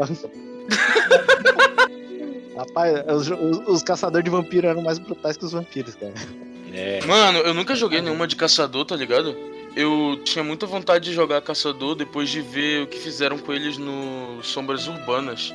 Porque o livro do caçador eu nunca tinha lido na minha vida. Inclusive eu tenho que ler. A gente vai providenciar, a gente vai providenciar. Me manda, me manda. Vampiro bom é assim, caótico. No, no, no caçador tem aquele maluco que ele é ele tem um, um, caminho meio egípcio, assim. Cara, o que eu usava de base era o Caçadores Caçados. Daí. Era. É a Lúmina, né? Era Inquisição. Era Inquisição, cara. Era Inquisição caçando vampiro. Ah, pra dentro. ah, beleza. Ah, voltando aqui, já que a gente fez uma volta bacana aqui pra falar bastante de vampiro. Não era do escopo, mas eu vou adicionar no escopo agora vampiro. Tem muitos testes de é, vampiro né, bacana. Mouse aí.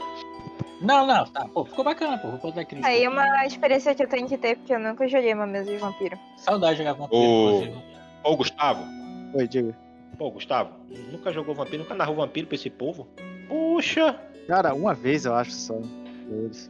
E ainda foi legal, legal. Inclusive, inclusive, tô com saudade. Faz muito tempo que eu não mexo com vampiro. Muito tempo mesmo. Faz muito tempo que eu não jogo uma mesa de vampiro. Só joguei a do Hagabashi lá, mas, tipo, é... aqui na cidade, assim, faz muito, muito, muito tempo. Vamos fazer uma Vampiros de John Carpenter aqui. ah, vamos! Com certeza. Cássio Glauber vai ressurgir das cinzas. Vai sair do torpor. Vocês vão ser porradeiro e eu vou ser o único personagem social. Bora ver até quanto tempo isso vai durar. Não vai durar muito, eu sei que eu vou morrer, tá ligado? Mas eu quero o desafio de jogar o, o social no John Carpenter, tá ligado? Eu só não faço toreador, que eu acho toreador da Aurinha, porque eu sei que eu vou morrer numa mesa do Gustavo do Magic Porra, toreador? Eu jogo no Nosferatu, meu irmão. E rapaz, depois, depois que eu perdi o meu preconceito com, com o toreador, porque eu tinha um preconceito. Cada da nossa cabeça a gente vai, passando, vai ficando mais velho, a gente vai pensando em outras coisas, perde alguns preconceitos. Falava assim, ah, toreador é viadinho, sei que lá. A gente tinha essa cabeça de pessoa meio acéfala. A gente vai mudando. Eu descobri um jeito novo de usar um toreador, que é muito bom, cara. Porque o toreador, ele é apaixonado, né, por alguma coisa, né? Extremamente apaixonado. Por que ele não pode ser apaixonado por alguma coisa extremamente monstruosa? Isso deixa os jogadores apavorados, cara. Tipo, eu já. Eu já Ego, que lindo. Eu já, fiz, eu já fiz um toreador que ele era apaixonado por. Por crânios. Não, é. Como que é pra empalhar? Eu esqueci o nome. Ah, estufar? É, tipo, ele era apaixonado por, por empalhamento. Eu esqueci o nome que tem. Tem um nome específico. É, ele falou. Taxidermia.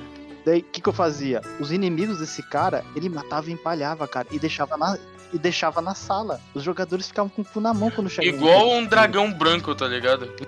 Chega no covil só os inimigos congelados. É, e, o, e o toreador, ele é, ele é feito pra porrada também, porque ele tem velocidade, ele tem rapidez. Rapidez é algo muito bom, cara, no vampiro. Então, tipo, tu consegue deixar os jogadores com o cu na mão, cara. É, é, é legal. É legal, é da hora, pô.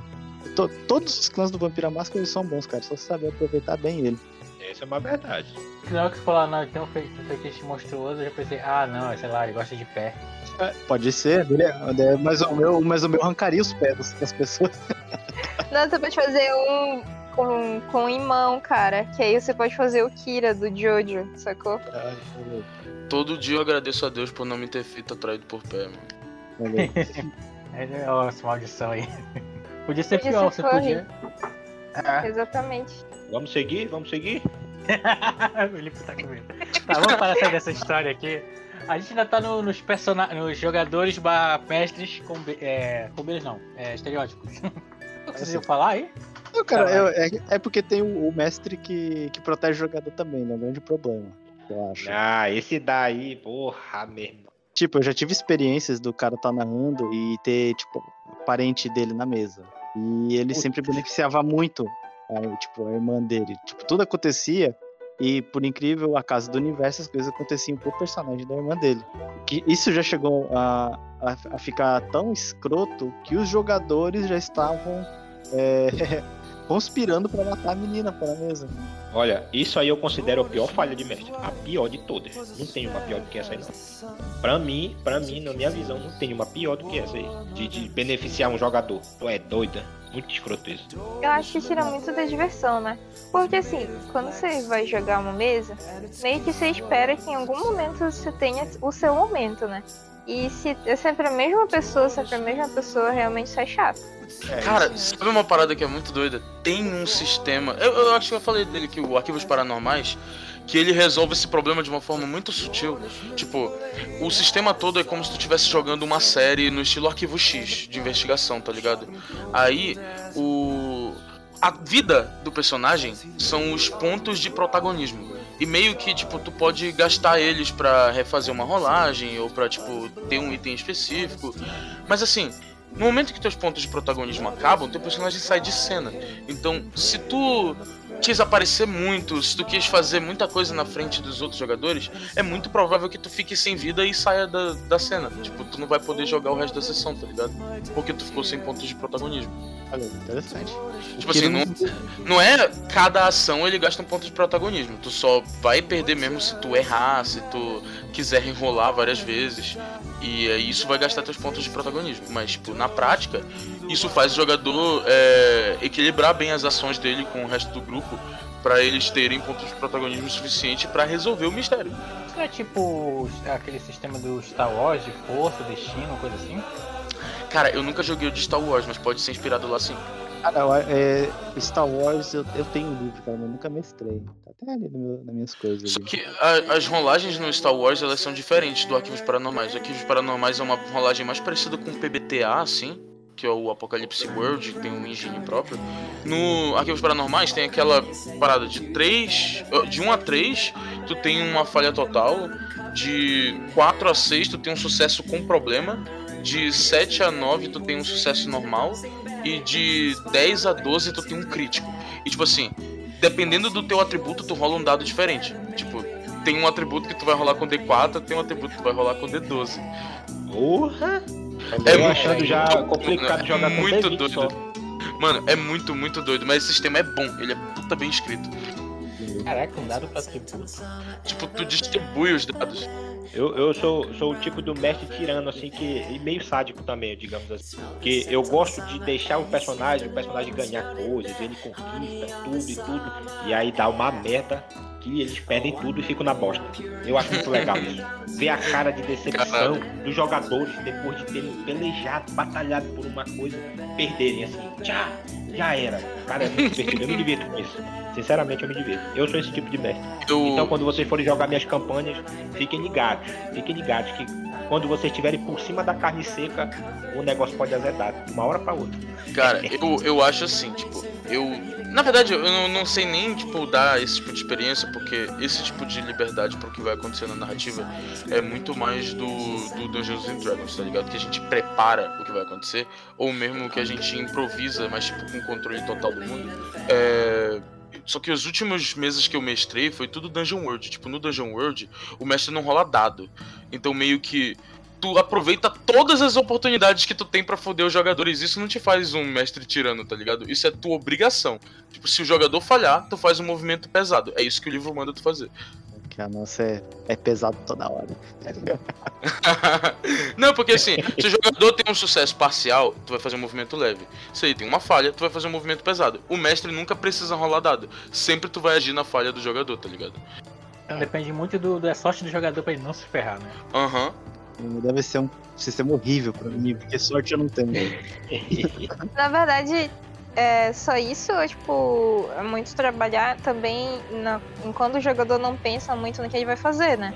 É, não, eu, aí... eu, gosto, eu gosto do Dungeon World porque ele facilita o improviso, mas assim, qualquer sistema tu consegue jogar tranquilamente se tu tiver um mestre que consiga conduzir bem o, que, o que tá é, acontecendo. Com certeza, com certeza.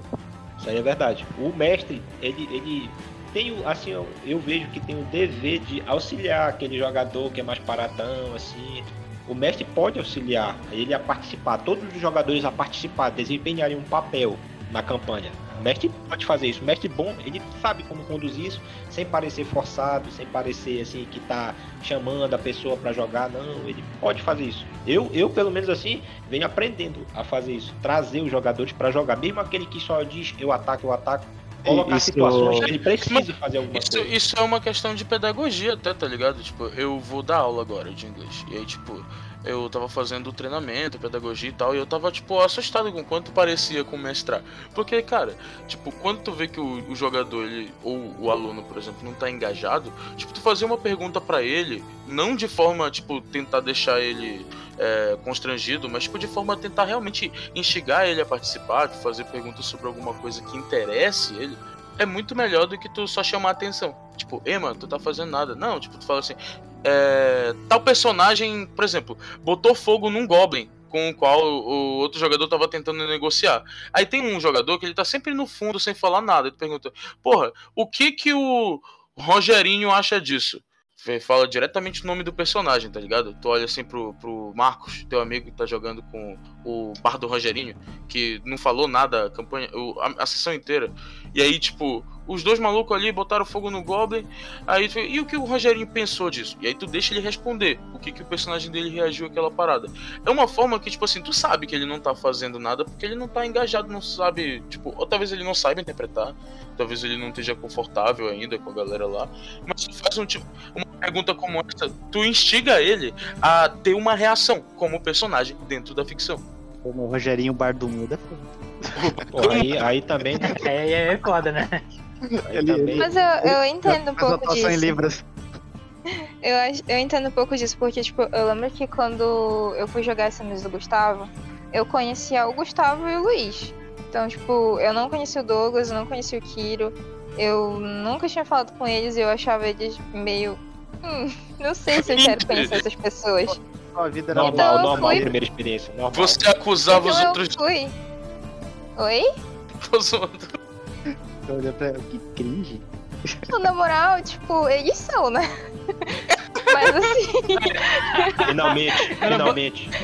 Eu, eu discordo. Mas, assim, o reconhecimento eu, externo. Eu, discordo, quando eu cheguei lá, quando eu cheguei lá, eu fiquei meio assim, tipo, não sei, não sei se eu me sinto tão validada de estar aqui jogando com esse pessoal. E eu fui muito mais porque o Luiz tinha me chamado. Mas assim, conforme foi passando a mesa, até o fim da mesa já tinham entrado completamente na aventura e a gente já estava completamente integrado como um grupo. Eu não queria se misturar com aquela gentalha, né? Fez até um pacto o demônio na mesa, tudo era Ei, mas eu não deixei nenhum, nenhum amiguinho da mesa pra trás.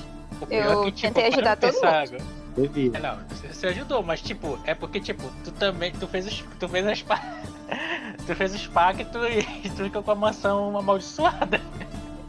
tipo. Mas, mas a minha personagem era gananciosa, pô. Ah, não, tipo, tu fazia teus BO, mas tu resolvia teus BO. Tipo, não é tipo o Douglas que dava um jeito de ferrar com a gente. Ah, aí, aí, já entra na parte da interpretação, né? se virar. É. Ah. E aí que a gente entra na, na, questão de alinhamento, que eu acho que é que vai mais demorar, porque é aí que. Eu não queria entrar em alinhamento, porque se a gente for entrar em alinhamento, a gente não sai daqui. Não, a gente vai ter que falar de alinhamento, porque a gente vai ter que falar. Não, falar, falar a gente vai falar. Paladino 5.0. Que eu vim aqui só pra isso. Ih, calma, calma aí, calma aí, a gente vai deixar. Daqui a pouco a gente vai entrar nesse assunto. Daqui a pouco a gente vai entrar Porque o Pedro chegou aqui, então não tem mais obrigação de defender. não, mas assim, tem mesa que eu não consigo fazer personagem bom. Tem mesa que eu consigo de boa. Tipo, geralmente, vou entregar aqui. Quando eu vou jogar uma mesa do Gustavo, não consigo fazer personagem bom. Não dá quando eu jogo uma mesa mestrada pelo Luiz, por exemplo, aí às vezes até rola. Tá, mas aí a gente vai começar a falar de alinhamento então, né? Então já posso fazer a introdução? Não, não, ainda não, ainda não. Só, só antes disso, antes disso. Deixa eu só passar por essa pauta, porque eu sei que isso vai pegar muito tempo, então deixa eu logo cortar o que eu preciso cortar no começo. Aqui tem uma estereótipo que vocês queiram falar de jogador de mestre? Ah, o mestre que perde. O mestre que perde o controle da mesa. Pô, esse é o mestre noob, né? Iniciante faz isso. Só. Só iniciante. Isso é a festa do jogador, cara. Vixe, quando eu pego o mestre iniciante, que eu vejo que o cara perdeu o controle, eu quero sacanear. Aí eu meto combo ali, tiro um anarquia, o cara perde o controle na porra toda. Eu acho muito engraçado. Nesse ponto eu sou ordeiro, que eu tento, eu tento equilibrar a mesa. Eu tento equilibrar os jogadores para não dar para ver se o cara volta de novo a, ah, mas, a, mas, mas aí, mas eu ensino pela dor. Eu fiz isso com o Luiz. Ah, tá. Eu queria falar uma parada aqui, porque esse estereótipo me, me lembrou uma parada que, tipo, eu realmente queria falar, já que eu vou defender D&D 5e daqui a pouco, agora eu vou criticar, que é o seguinte. Mano, pra mim, D&D não é um sistema para iniciante jogar, tá ligado? Eu comecei jogando por D&D, eu entendo que é da hora começar jogando por D&D, mas ele existe um certo ele exige um certo comprometimento assim para te jogar de uma forma interessante, eu fico pensando nessa parada do mestre noob, tá ligado? Cara começou a jogar D&D, não sabe o que tá fazendo e tal, aí, tipo, perde o controle da narrativa. E aí eu tô pensando, tipo, nos outros sistemas que eu tenho jogado, tipo, cara, dá para descrever um sistema de forma que o mestre não precisa perder o controle da narrativa porque ela já é compartilhada, tá ligado? Tipo, a ideia, tipo, do mestre não rolar dados, que é, tipo, tem toda uma família de sistemas que usa essa porra aí, é uma parada que resolve muito o problema do mestre iniciante. Tipo, qualquer pessoa, independentemente de experiência com RPG, consegue mestrar aquela porra sem fazer merda, sendo divertido. Então, eu acho muito doido, tipo, o, o como isso foi facilmente resolvido. E que esse estereótipo de mestre em alguns sistemas não dá nem para existir. Eu, quando o cara chega para mim e fala assim, Gustavo, quero narrar, eu sempre dou uma dica para ele, né? Normalmente o cara vai querer narrar D&D, a primeira coisa que eu falo para ele, baixa a magia, porque quando tem high, high, high magic aí é, foda, cara. É, se tem alguém que sabe mais um pouquinho ali do que o mestre ali, o cara vai se lascar. E item, esquece. Arma mágica, essas paradas assim, não dê. não dê de graça, porque isso você faz o jogador ficar muito forte e você vai perder controle se você não entender. Das fato, regras. Fato. Né? Controlar o poder dos jogadores, né? Porque é, senão. É, quando eu falo o cara assim, vira power game sem querer. É, senão eu falo assim, quer botar uma arma mágica, alguma coisa mágica, botar um na mesa toda. Daí, e aquele negócio vai ser algo que vai desbalancear. E você usa aquilo lá como, como a bomba nuclear da, da mesa. Tipo, a galera só vai usar em último caso. Mano, sabe o que eu recomendaria pro cara que é iniciante que quer narrar D&D? Pega a porra de uma aventura pronta. Não, pega a porra de uma aventura pronta. É, elas, elas são fáceis de narrar, cara. Tipo, Melhor sair dessa se o cara nunca mestrou na vida, usar uma aventura pronta é a melhor forma dele aprender. Eu tô é. jogando é, Ravenloft, né? Tipo, que é o Curse of Strahd no 5E. Pedro morreu? Eu acho que sim. Também. Caraca, o Pedro morreu no meio do, do, do da conversa dele. É... Tomou 20 tomou 20 e 20 confirma. Gente, confirma. Pô, sacanagem isso aí. Caralho, Pedro. Eu acho que a gente Você pode. Tá escutando a gente? Gente, Será que ele tá falando aí um monte de coisa? Não sei, e, cara. E a gente não tá escutando ele mais. Pedro, entra e sai aí, pô. De repente é isso, tem um microfone zoou, sei lá. Pedro, se você está entre nós, dê um sinal. Mande um sinal. Estamos te ouvindo. Ele tá aqui, tá online, né? Não sei se ele, ele não caiu da chamada. O cachorro deve Enfim, ter. Também não. Ah, o, cachorro deve... o cachorro deve ter comido o fone dele. Pelo amor de Deus, que já é 9 e meia. Vambora tá pro alinhamento.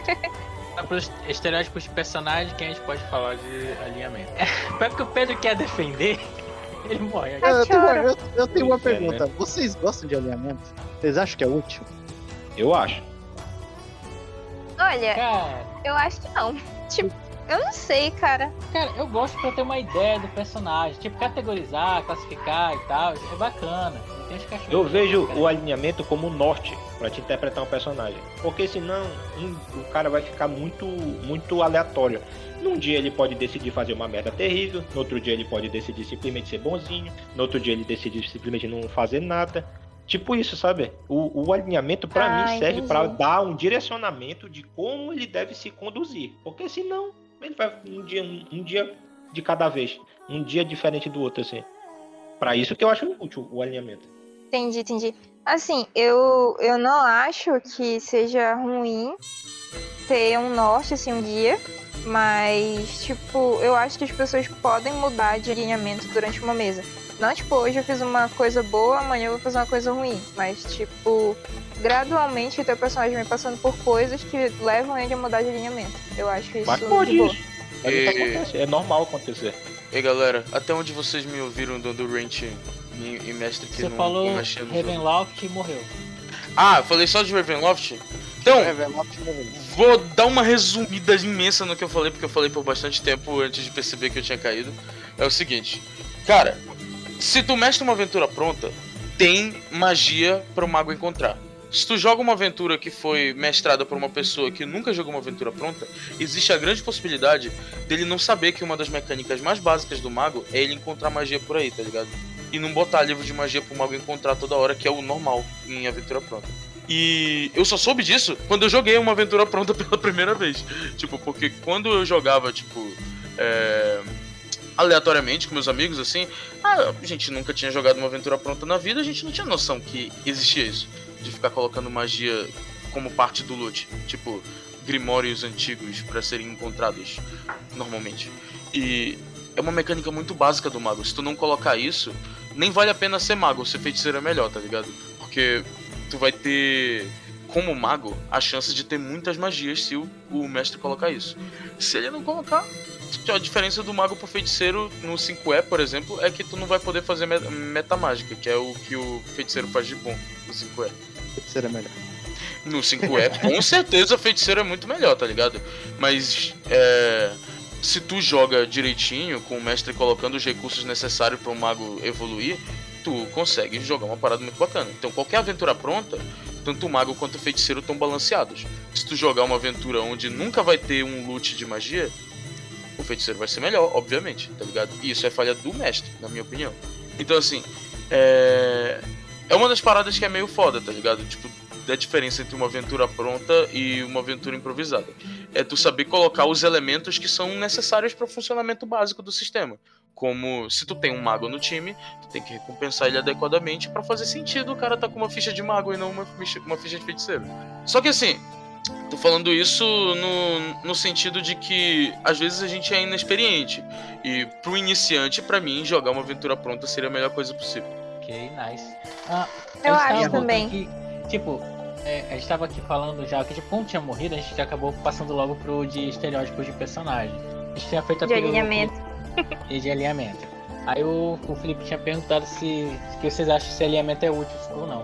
Cara, eu ouvi um pouco das respostas de vocês, né? Tipo assim, eu. Eu não sei, cara. Eu curto o sistema de alinhamento do DD pela ideia de tipo, tu. Tu tá. Tu, tu tem uma base pra pensar no que seria a índole do teu personagem, tá ligado? Eu gosto da ideia, mas eu não gosto dele como mecânica. Para mim é uma mecânica muito mal escrita. Tipo, é uma mecânica que ela só existe ali. Ela não tem função real além de é, tal arma só pode ser usada porque tem alinhamento tal. É, tal poder só pode ser usado porque tem alinhamento tal. Mas, tipo, fora isso, ela é uma mecânica mal escrita no sentido de que ela não é relevante pra narrativa é, de forma concreta. Tipo, o que acontece na narrativa pode mudar teu alinhamento. E tu focar muito no teu alinhamento pode estragar a narrativa.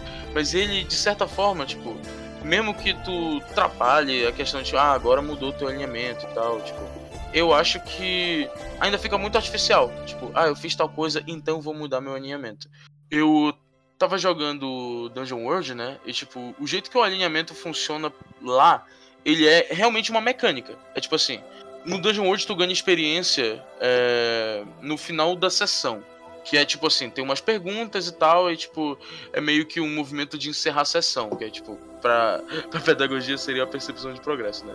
O, o mestre vai perguntar se tu desenvolver alguns dos vínculos que tu tinha com os outros personagens, se tu cumpriu o teu alinhamento e mais três perguntas que tem a ver com a história, tipo, vocês descobriram algo de novo interessante sobre o mundo, vocês derrotaram algum inimigo notável e vocês saquearam algum tesouro memorável. Tipo, nessa do alinhamento, tu vai ler lá na tua ficha qual é o teu alinhamento, se tu tiver feito aquilo durante a sessão, tu vai ganhar um ponto de experiência. É mais parecido com, com vampiro nesse sentido, tá ligado? Aí tu olha para aquilo e tipo assim, os alinhamentos dos personagens, tá lá. É, deixa eu pegar um de exemplo. O mago, por exemplo. O mago, o alinhamento bom é usar sua magia para ajudar outra pessoa. O alinhamento neutro é descobrir um segredo ou investigar um mistério mágico. E o alinhamento mal é usar sua magia para causar medo e terror. Então, tipo assim, são esses três alinhamentos. Isso não muda em nada a personalidade do teu personagem mas isso diz o que tu tem que fazer durante a sessão para te ganhar um ponto de experiência no final dela. E isso, tipo, para mim é mecanicamente interessante. Porque tu definir previamente qual vai ser a personalidade do teu personagem, não necessariamente vai criar uma boa história. Para mim, a história fica mais divertida quando a gente tá construindo ela junto, no meio do RPG. Eu acho que parece um pouco com os pontos de devoção, né, do RPG de Teros que eles têm mestrado que tipo, tu escolhe uma divindade para quem você é fiel, né? E aí no, no decorrer da mesa você faz coisas que podem ou não agradar aquela divindade. E aí você é, é exatamente assim. De devoção. Conforme você vai agradando, né? O que você e, escolheu. Tipo, no, quando tu tá fazendo isso, tipo, quando você tá fazendo isso da, da devoção, não é tipo, e é, são coisas que podem ser tanto coisas bem pequenininhas quando tipo, sei lá, você deu, deixou uma moeda no templo, ou no caso do, do Queranos, se você é, apreciou alguma coisa ver com arte, ou teve uma boa ideia, sim, até coisas grandes como, sei lá, fazer um grande, como o Girosa, fazer um grande feito de força, tipo, grande feito de força, sei lá, você tirou um puta de um 20 ferrado num teste super difícil, você conseguiu passar fazer isso. Então é bem bacana. Só que tipo, você não ganha só pontos com o Deus que você está seguindo. Porque não existe só um Deus e tipo, só uma ação não agrada apenas um Deus. O que você faz reflete. Os outros deuses também podem se agradar, você ganha é, favor com eles também. É, é isso que é interessante, tipo, a parada é ser refletida na ação dos personagens, e não tu definir previamente o que o personagem vai fazer. Para mim, isso é meio tipo. É, contra a ideia do RPG, que é tu tomar decisões e fazer isso de forma criativa. Assim, é, essa questão do, do alinhamento, né? Não tá ligado diretamente com a mecânica do jogo, assim, no, na questão do D&D, por exemplo. Assim, eu vejo que tem um, uma ligação bem direta, porque, assim, uma coisa que a maioria das pessoas não, não vê, não sabe, talvez, né, que não eu, é que, assim, o, a tendência, que no o alinhamento no, no 3.5 pelo menos é chamado de tendência, é implícita numa determinada sociedade. Ou seja, existe um, um teste que é a jogada de reação quando uma pessoa, um indivíduo chega num determinado povoado, aquele povoado vai receber ele de uma forma dependendo do alinhamento deles em relação ao alinhamento do personagem. Então, assim, existe uma diferença cultural. E quando uma campanha tem diversos povoados, diversas regiões, isso na verdade enriquece a campanha porque torna os povos únicos entre si. Digamos, um personagem ordeiro que encontra um povoado caótico vai ter problemas de, de, de lidar com as pessoas. Ele vai pode ver coisas que ele não vai gostar, que ele não vai concordar, mas aquilo faz parte do povo e ele tá como um intruso ali. E isso eu vejo que enriquece de forma muito assim interessante uma campanha, uma narrativa, o próprio roleplay, porque coloca os jogadores no, numa e caiu. Agora foi a vez do, do, do Mad morrer. A gente tá te ouvindo, Mad. Eu acho que cortou o final da tua fala. Ah, agora a gente não tá te ouvindo. Envolveu até chegar naquele ponto. Então, ela já traz consigo um alinhamento, um pensamento de vida. E aí, com o tempo, claro que ela pode modificar. Mad, tu caiu é, enquanto tu ainda tava falando, tipo, numa pessoa ordeira que chegou num vilarejo caótico. Aí tu caiu e voltou só agora. Droga. Tá bom, vou retomar. Por exemplo, uma pessoa ordeira que cai num vilarejo caótico, numa, numa cidade caótica, ela assim tem uma dificuldade, ela é recebida naquela, naquele lugar de uma forma diferente, porque aquelas pessoas têm um costume diferente do dela. Então eu vejo assim que o alinhamento nesse ponto ele enriquece a narrativa porque ele coloca o personagem num desafio tira o personagem da zona de conforto, porque ele vai ter que lidar com uma outra cultura, com uma cultura diferente da dele. E ele é o estranho ali. Então, numa campanha que existe um mundo, que existem vários povos, que existem várias cidades, andar por esses povos, por essas cidades, um grupo totalmente diferenciado, justamente é um desafio tanto para os jogadores, no quesito do próprio roleplay, que ele vai ter mais dificuldade de lidar com aquelas pessoas, quanto para o mestre, que vai ter que colocar em situações e se desenvolver, já que todo mundo é diferente. E nessa questão de assim o, o, a pessoa, o jogador ir construindo sua personalidade ao longo da campanha, isso acontece. Mas assim, antes do personagem se tornar um aventureiro, ele recebeu, ele cresceu num lugar, ele recebeu algumas orientações. Então, quando ele começa a vida de aventureiro, ele automaticamente já tem um caráter definido que pode ser mudado ao longo do tempo. Mas assim, para ele começar a vida de aventureiro, ele já tem um alinhamento é, estipulado. Aí daí para frente, tudo bem mudar. Mas assim, eu vejo uma grande importância tanto no, na parte interpretativa quanto na parte de mecânica do jogo, em função de todas essas coisas.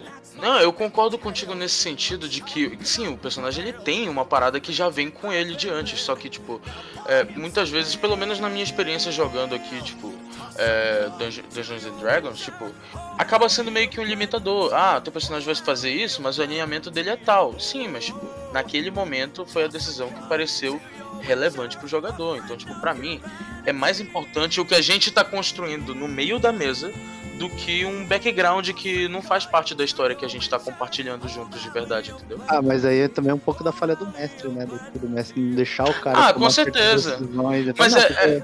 Porque, porque tela é bom, tu não vai fazer uma coisa dessa. É aquilo, é aquilo que a gente conversou no início, né, Gucci? Tipo, o D&D não é um RPG para iniciantes. Se tu não tiver sido iniciado por um bom mestre, tu vai jogar errado e as tuas mesas não vão ser tão divertidas. Concordo plenamente. É, tu vai Concordo plenamente mesmo. os erros do teu mestre, né?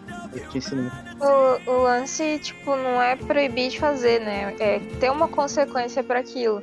Porque... Exatamente. Pra mim, o exemplo mais, mais clássico disso aí é o Paladino, que ele, lá no livro, você é obrigado, no 3.5 também, a ser leal e bom. E uma das classes de prestígio do Paladino é o boss, que ele é leal e mal. Então, como que. E tem que ser Paladino, né? E como que um cara que é o Paladino, que é o. o como que é? Ele é o, o avatar. eu posso, eu posso te falar uma parada, mano. A classe de prestígio algoz é pra guerreiro. A gente usava como paladino aqui pra ser filha da puta, tá ligado? Vou virar o personagem que era Léo e bom pra Léo e mal. É, mas opa, também... Opa, opa, pera, pera, pera. pera. também serve, né? nunca foi pra paladino? Não, ele serve também, entendeu? E se você tiver níveis de paladino, ele se reverte em nível de algoz. Justamente. Na verdade, a melhor classe pra virar algoz é o paladino. eu não me lembro disso escrito, não. Mas não, pode não, mas assim, se você pensar em uma história, dá para fazer. Tipo, um paladino que de repente ele pode ter tido uma decepção muito grande. Eu ou fiz um, um ponto da história dele. É, tipo, não é algo impossível mas de foi, acontecer. A gente tem histórias foda. assim. Eu acho que faz sentido pra caralho. Mas eu realmente não eu vejo, eu vejo o alinhamento, a tendência mais como uma ferramenta do que um limitador mesmo do teu personagem.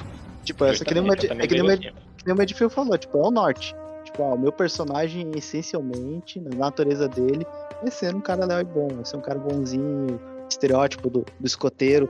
E conforme vai passando o tempo, as coisas mudam, né? E ele pode mudar, tirar daquela, daquela aquele é. visão inocente que ele tem do mundo. Então, pra mim, mais para mim, a questão da tendência, é, mecanicamente, ela serve só para tipo, essa questão de é, como as pessoas que percebem tendências vão te perceber. Mas assim, é, eu vejo que ela não é usada assim. Tipo, se tu olhar para o que está escrito no livro do 5E, por exemplo. É, no livro do 5E, eles falam que tipo é o caminho que o teu personagem normalmente toma, as decisões que ele normalmente toma. Porque para mim, é meio que facilitando para a pessoa tomar decisões dentro do RPG. Tipo, não, esse cara aqui, ele nunca. Ele é leal e bom, ele não vai a, aceitar a violência gratuita, tá ligado? Então, assim, ele se torna um pouco limitador, sim. Mas se tu tiver um bom mestre, isso não vai ser problema nenhum. Para mim, o jeito que tá escrito no sistema poderia ter sido escrito melhor? Poderia. Mas, tipo, não é algo que atrapalha a tua jogatina se tu tiver um bom mestre. Eu acho que esse é uma das críticas do Gustavo, né? Tipo, né? nessa mesa que eu fiz a Liliana, é, tinha um paladino. E ele viu a gente fazer as maiores atrocidades e não fez nada. Não é que ele fez as coisas junto com a gente, mas ele viu, ele tava lá e ele, tipo, foi omisso, sabe? É o mestre falha e jogador falha.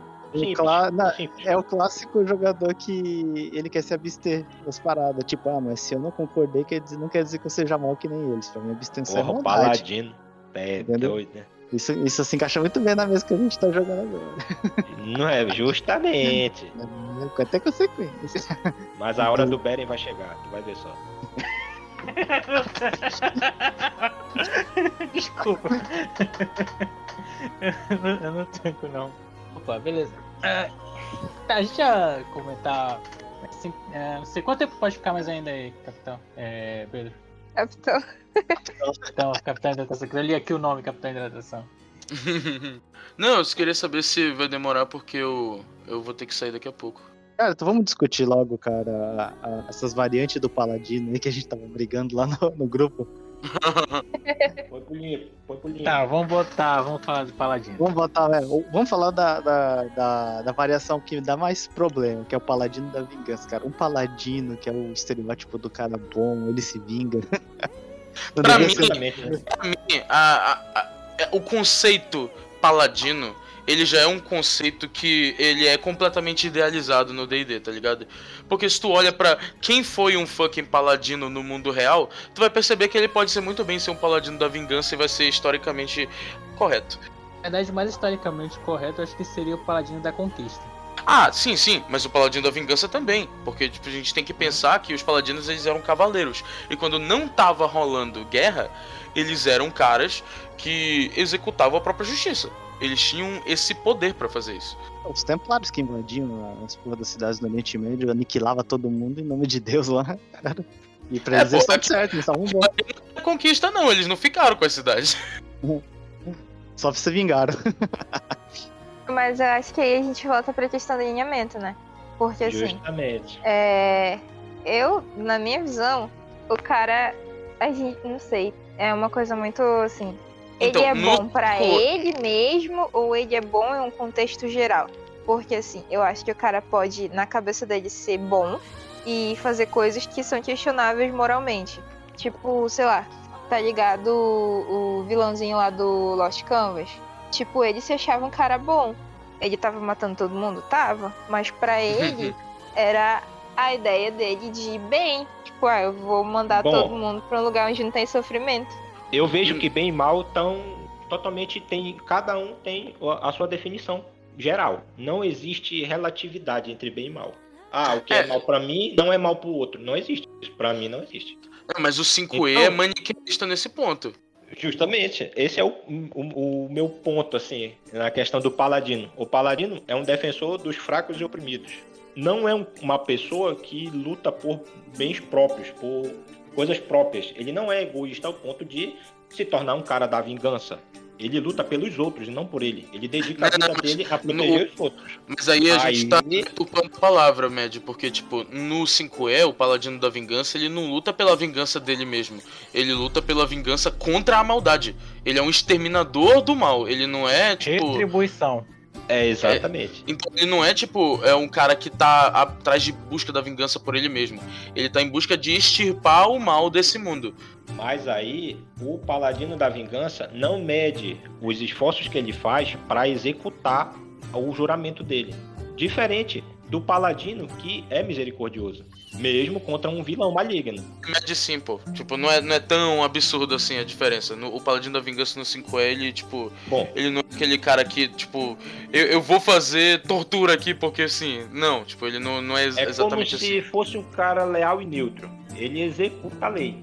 Hum, sem, sem, sem, é, digamos assim. Não, porque é uma especialização, por exemplo. Tu pode ser um paladino da vingança leal e bom, tá ligado? E deixar Sim, todo, mas... toda a tua destruição para as pessoas más.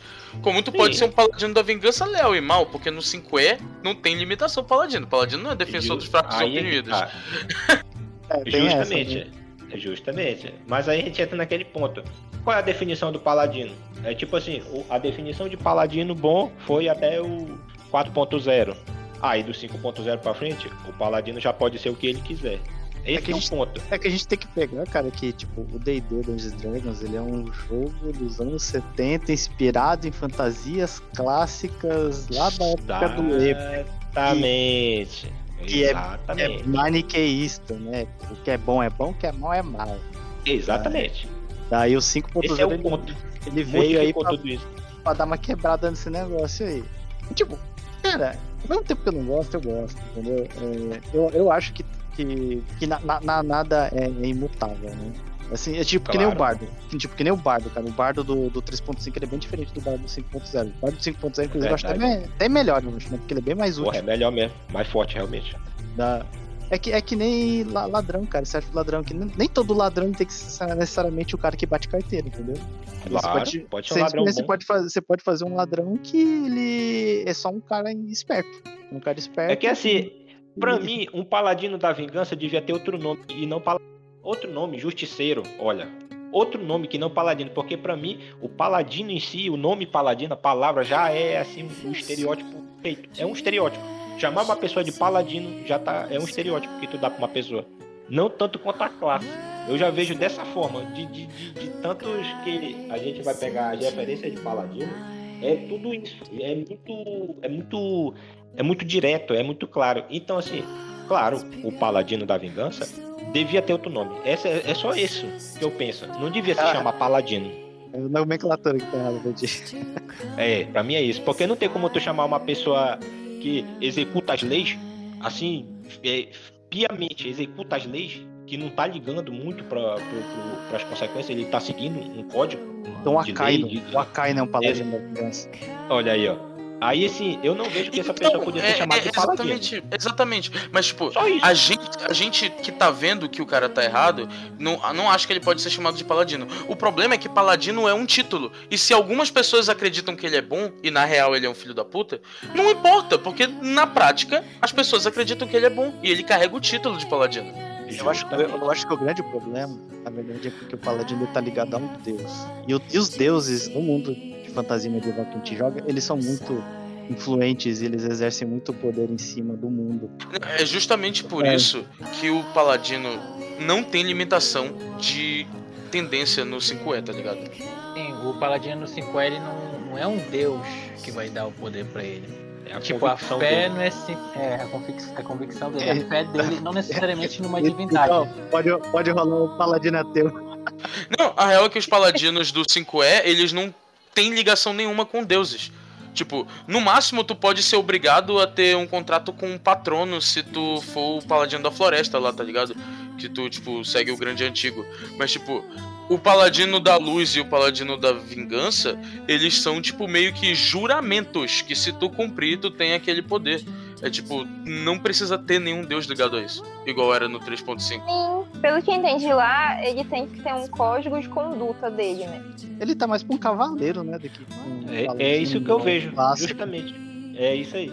Ó, oh, o samurai também tem um juramento que ele tem que seguir o Bushido. Até porque, tipo, o, é ninguém o paladino, ele ficava muito parecendo o clérigo, só que uma versão mais porradeira do clérigo. Só que o clérigo também era porradeiro, então, tipo, fica meio que o paladino fica meio.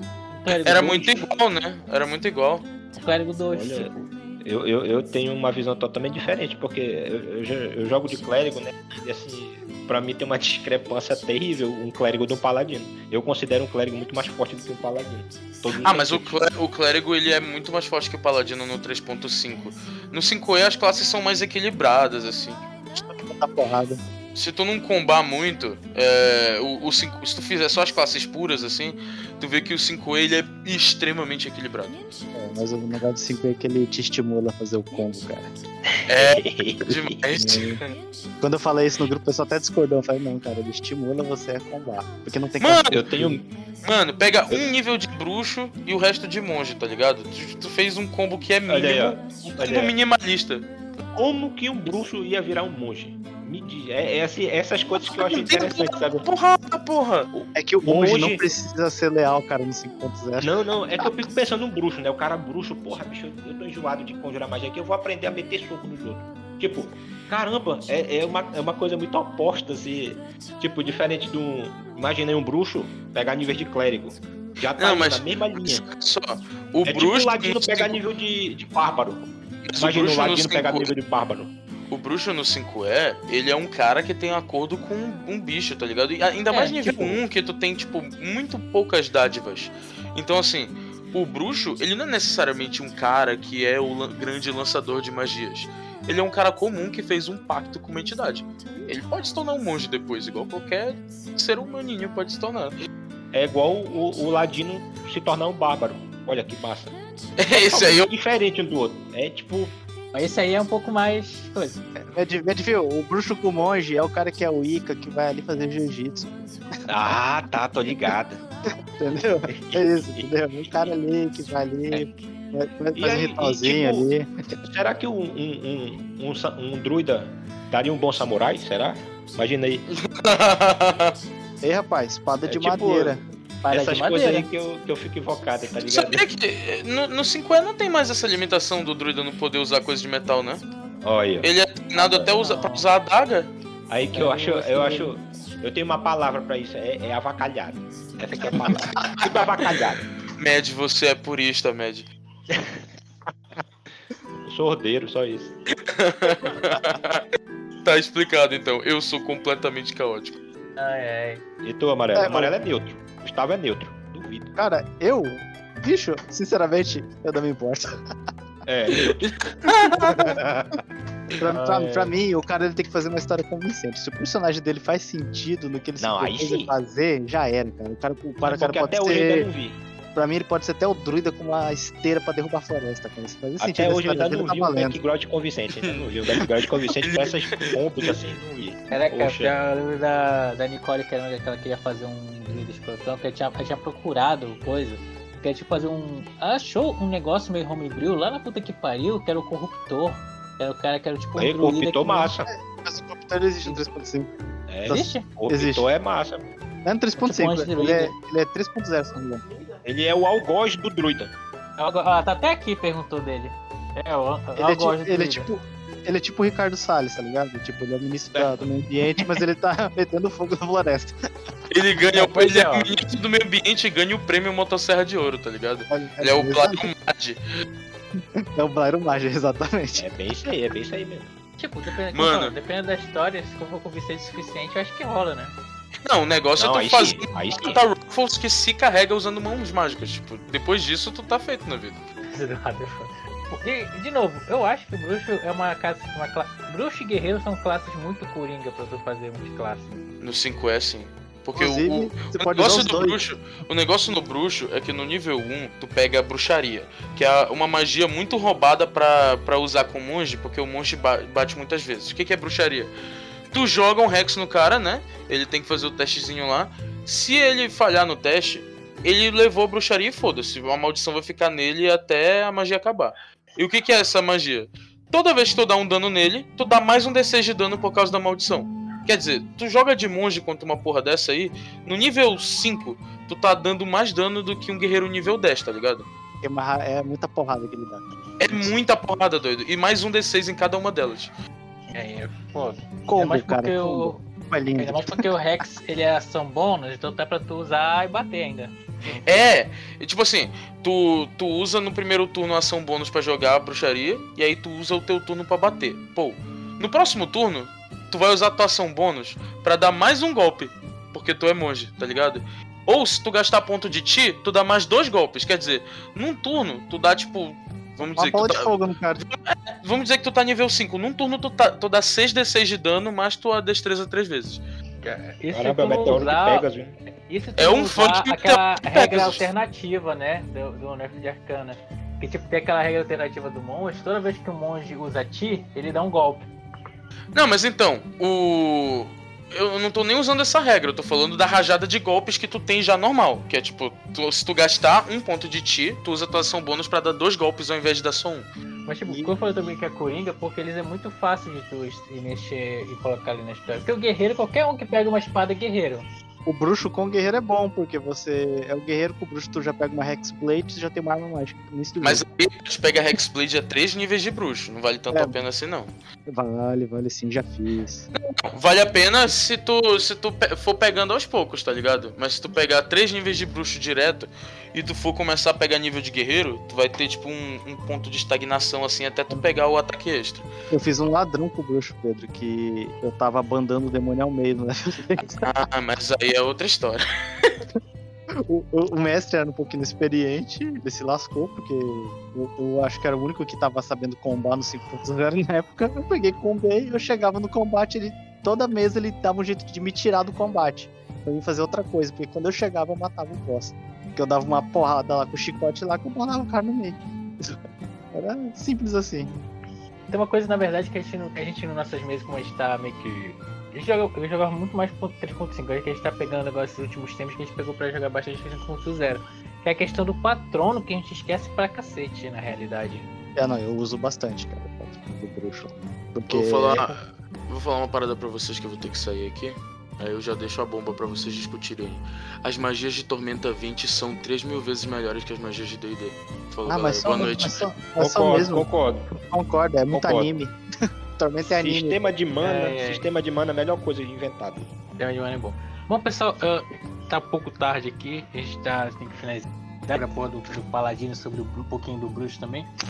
Por hoje, pessoal, a gente vai finalizar por aqui. A gente pode marcar uma segunda é, de novo, chamar o pessoal de novo aqui.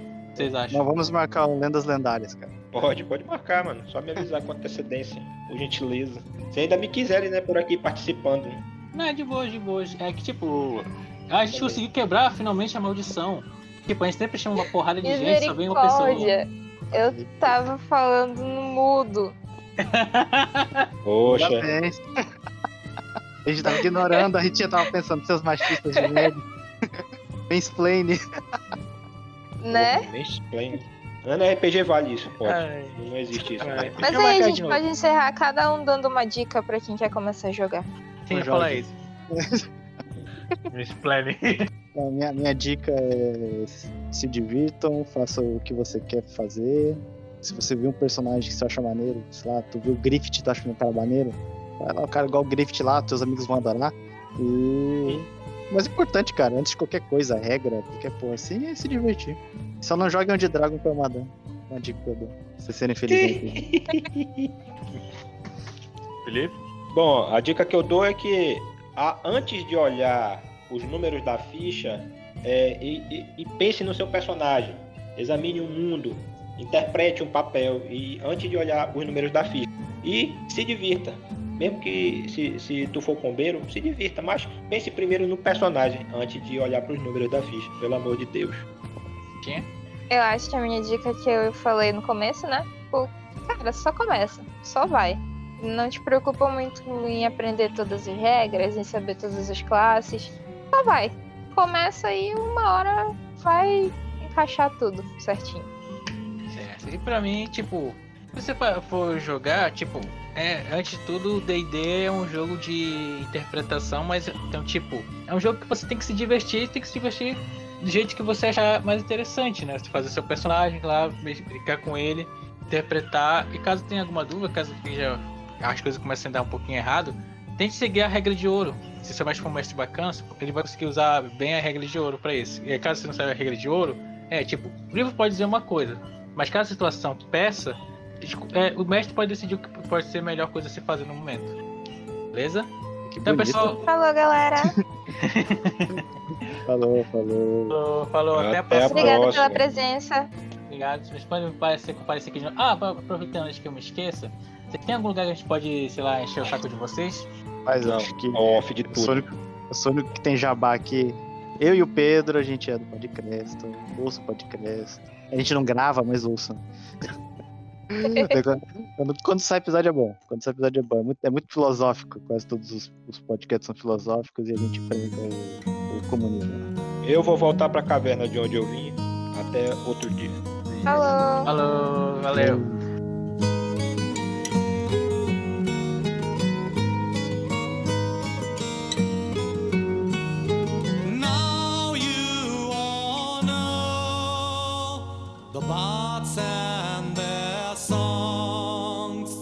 One hour's time.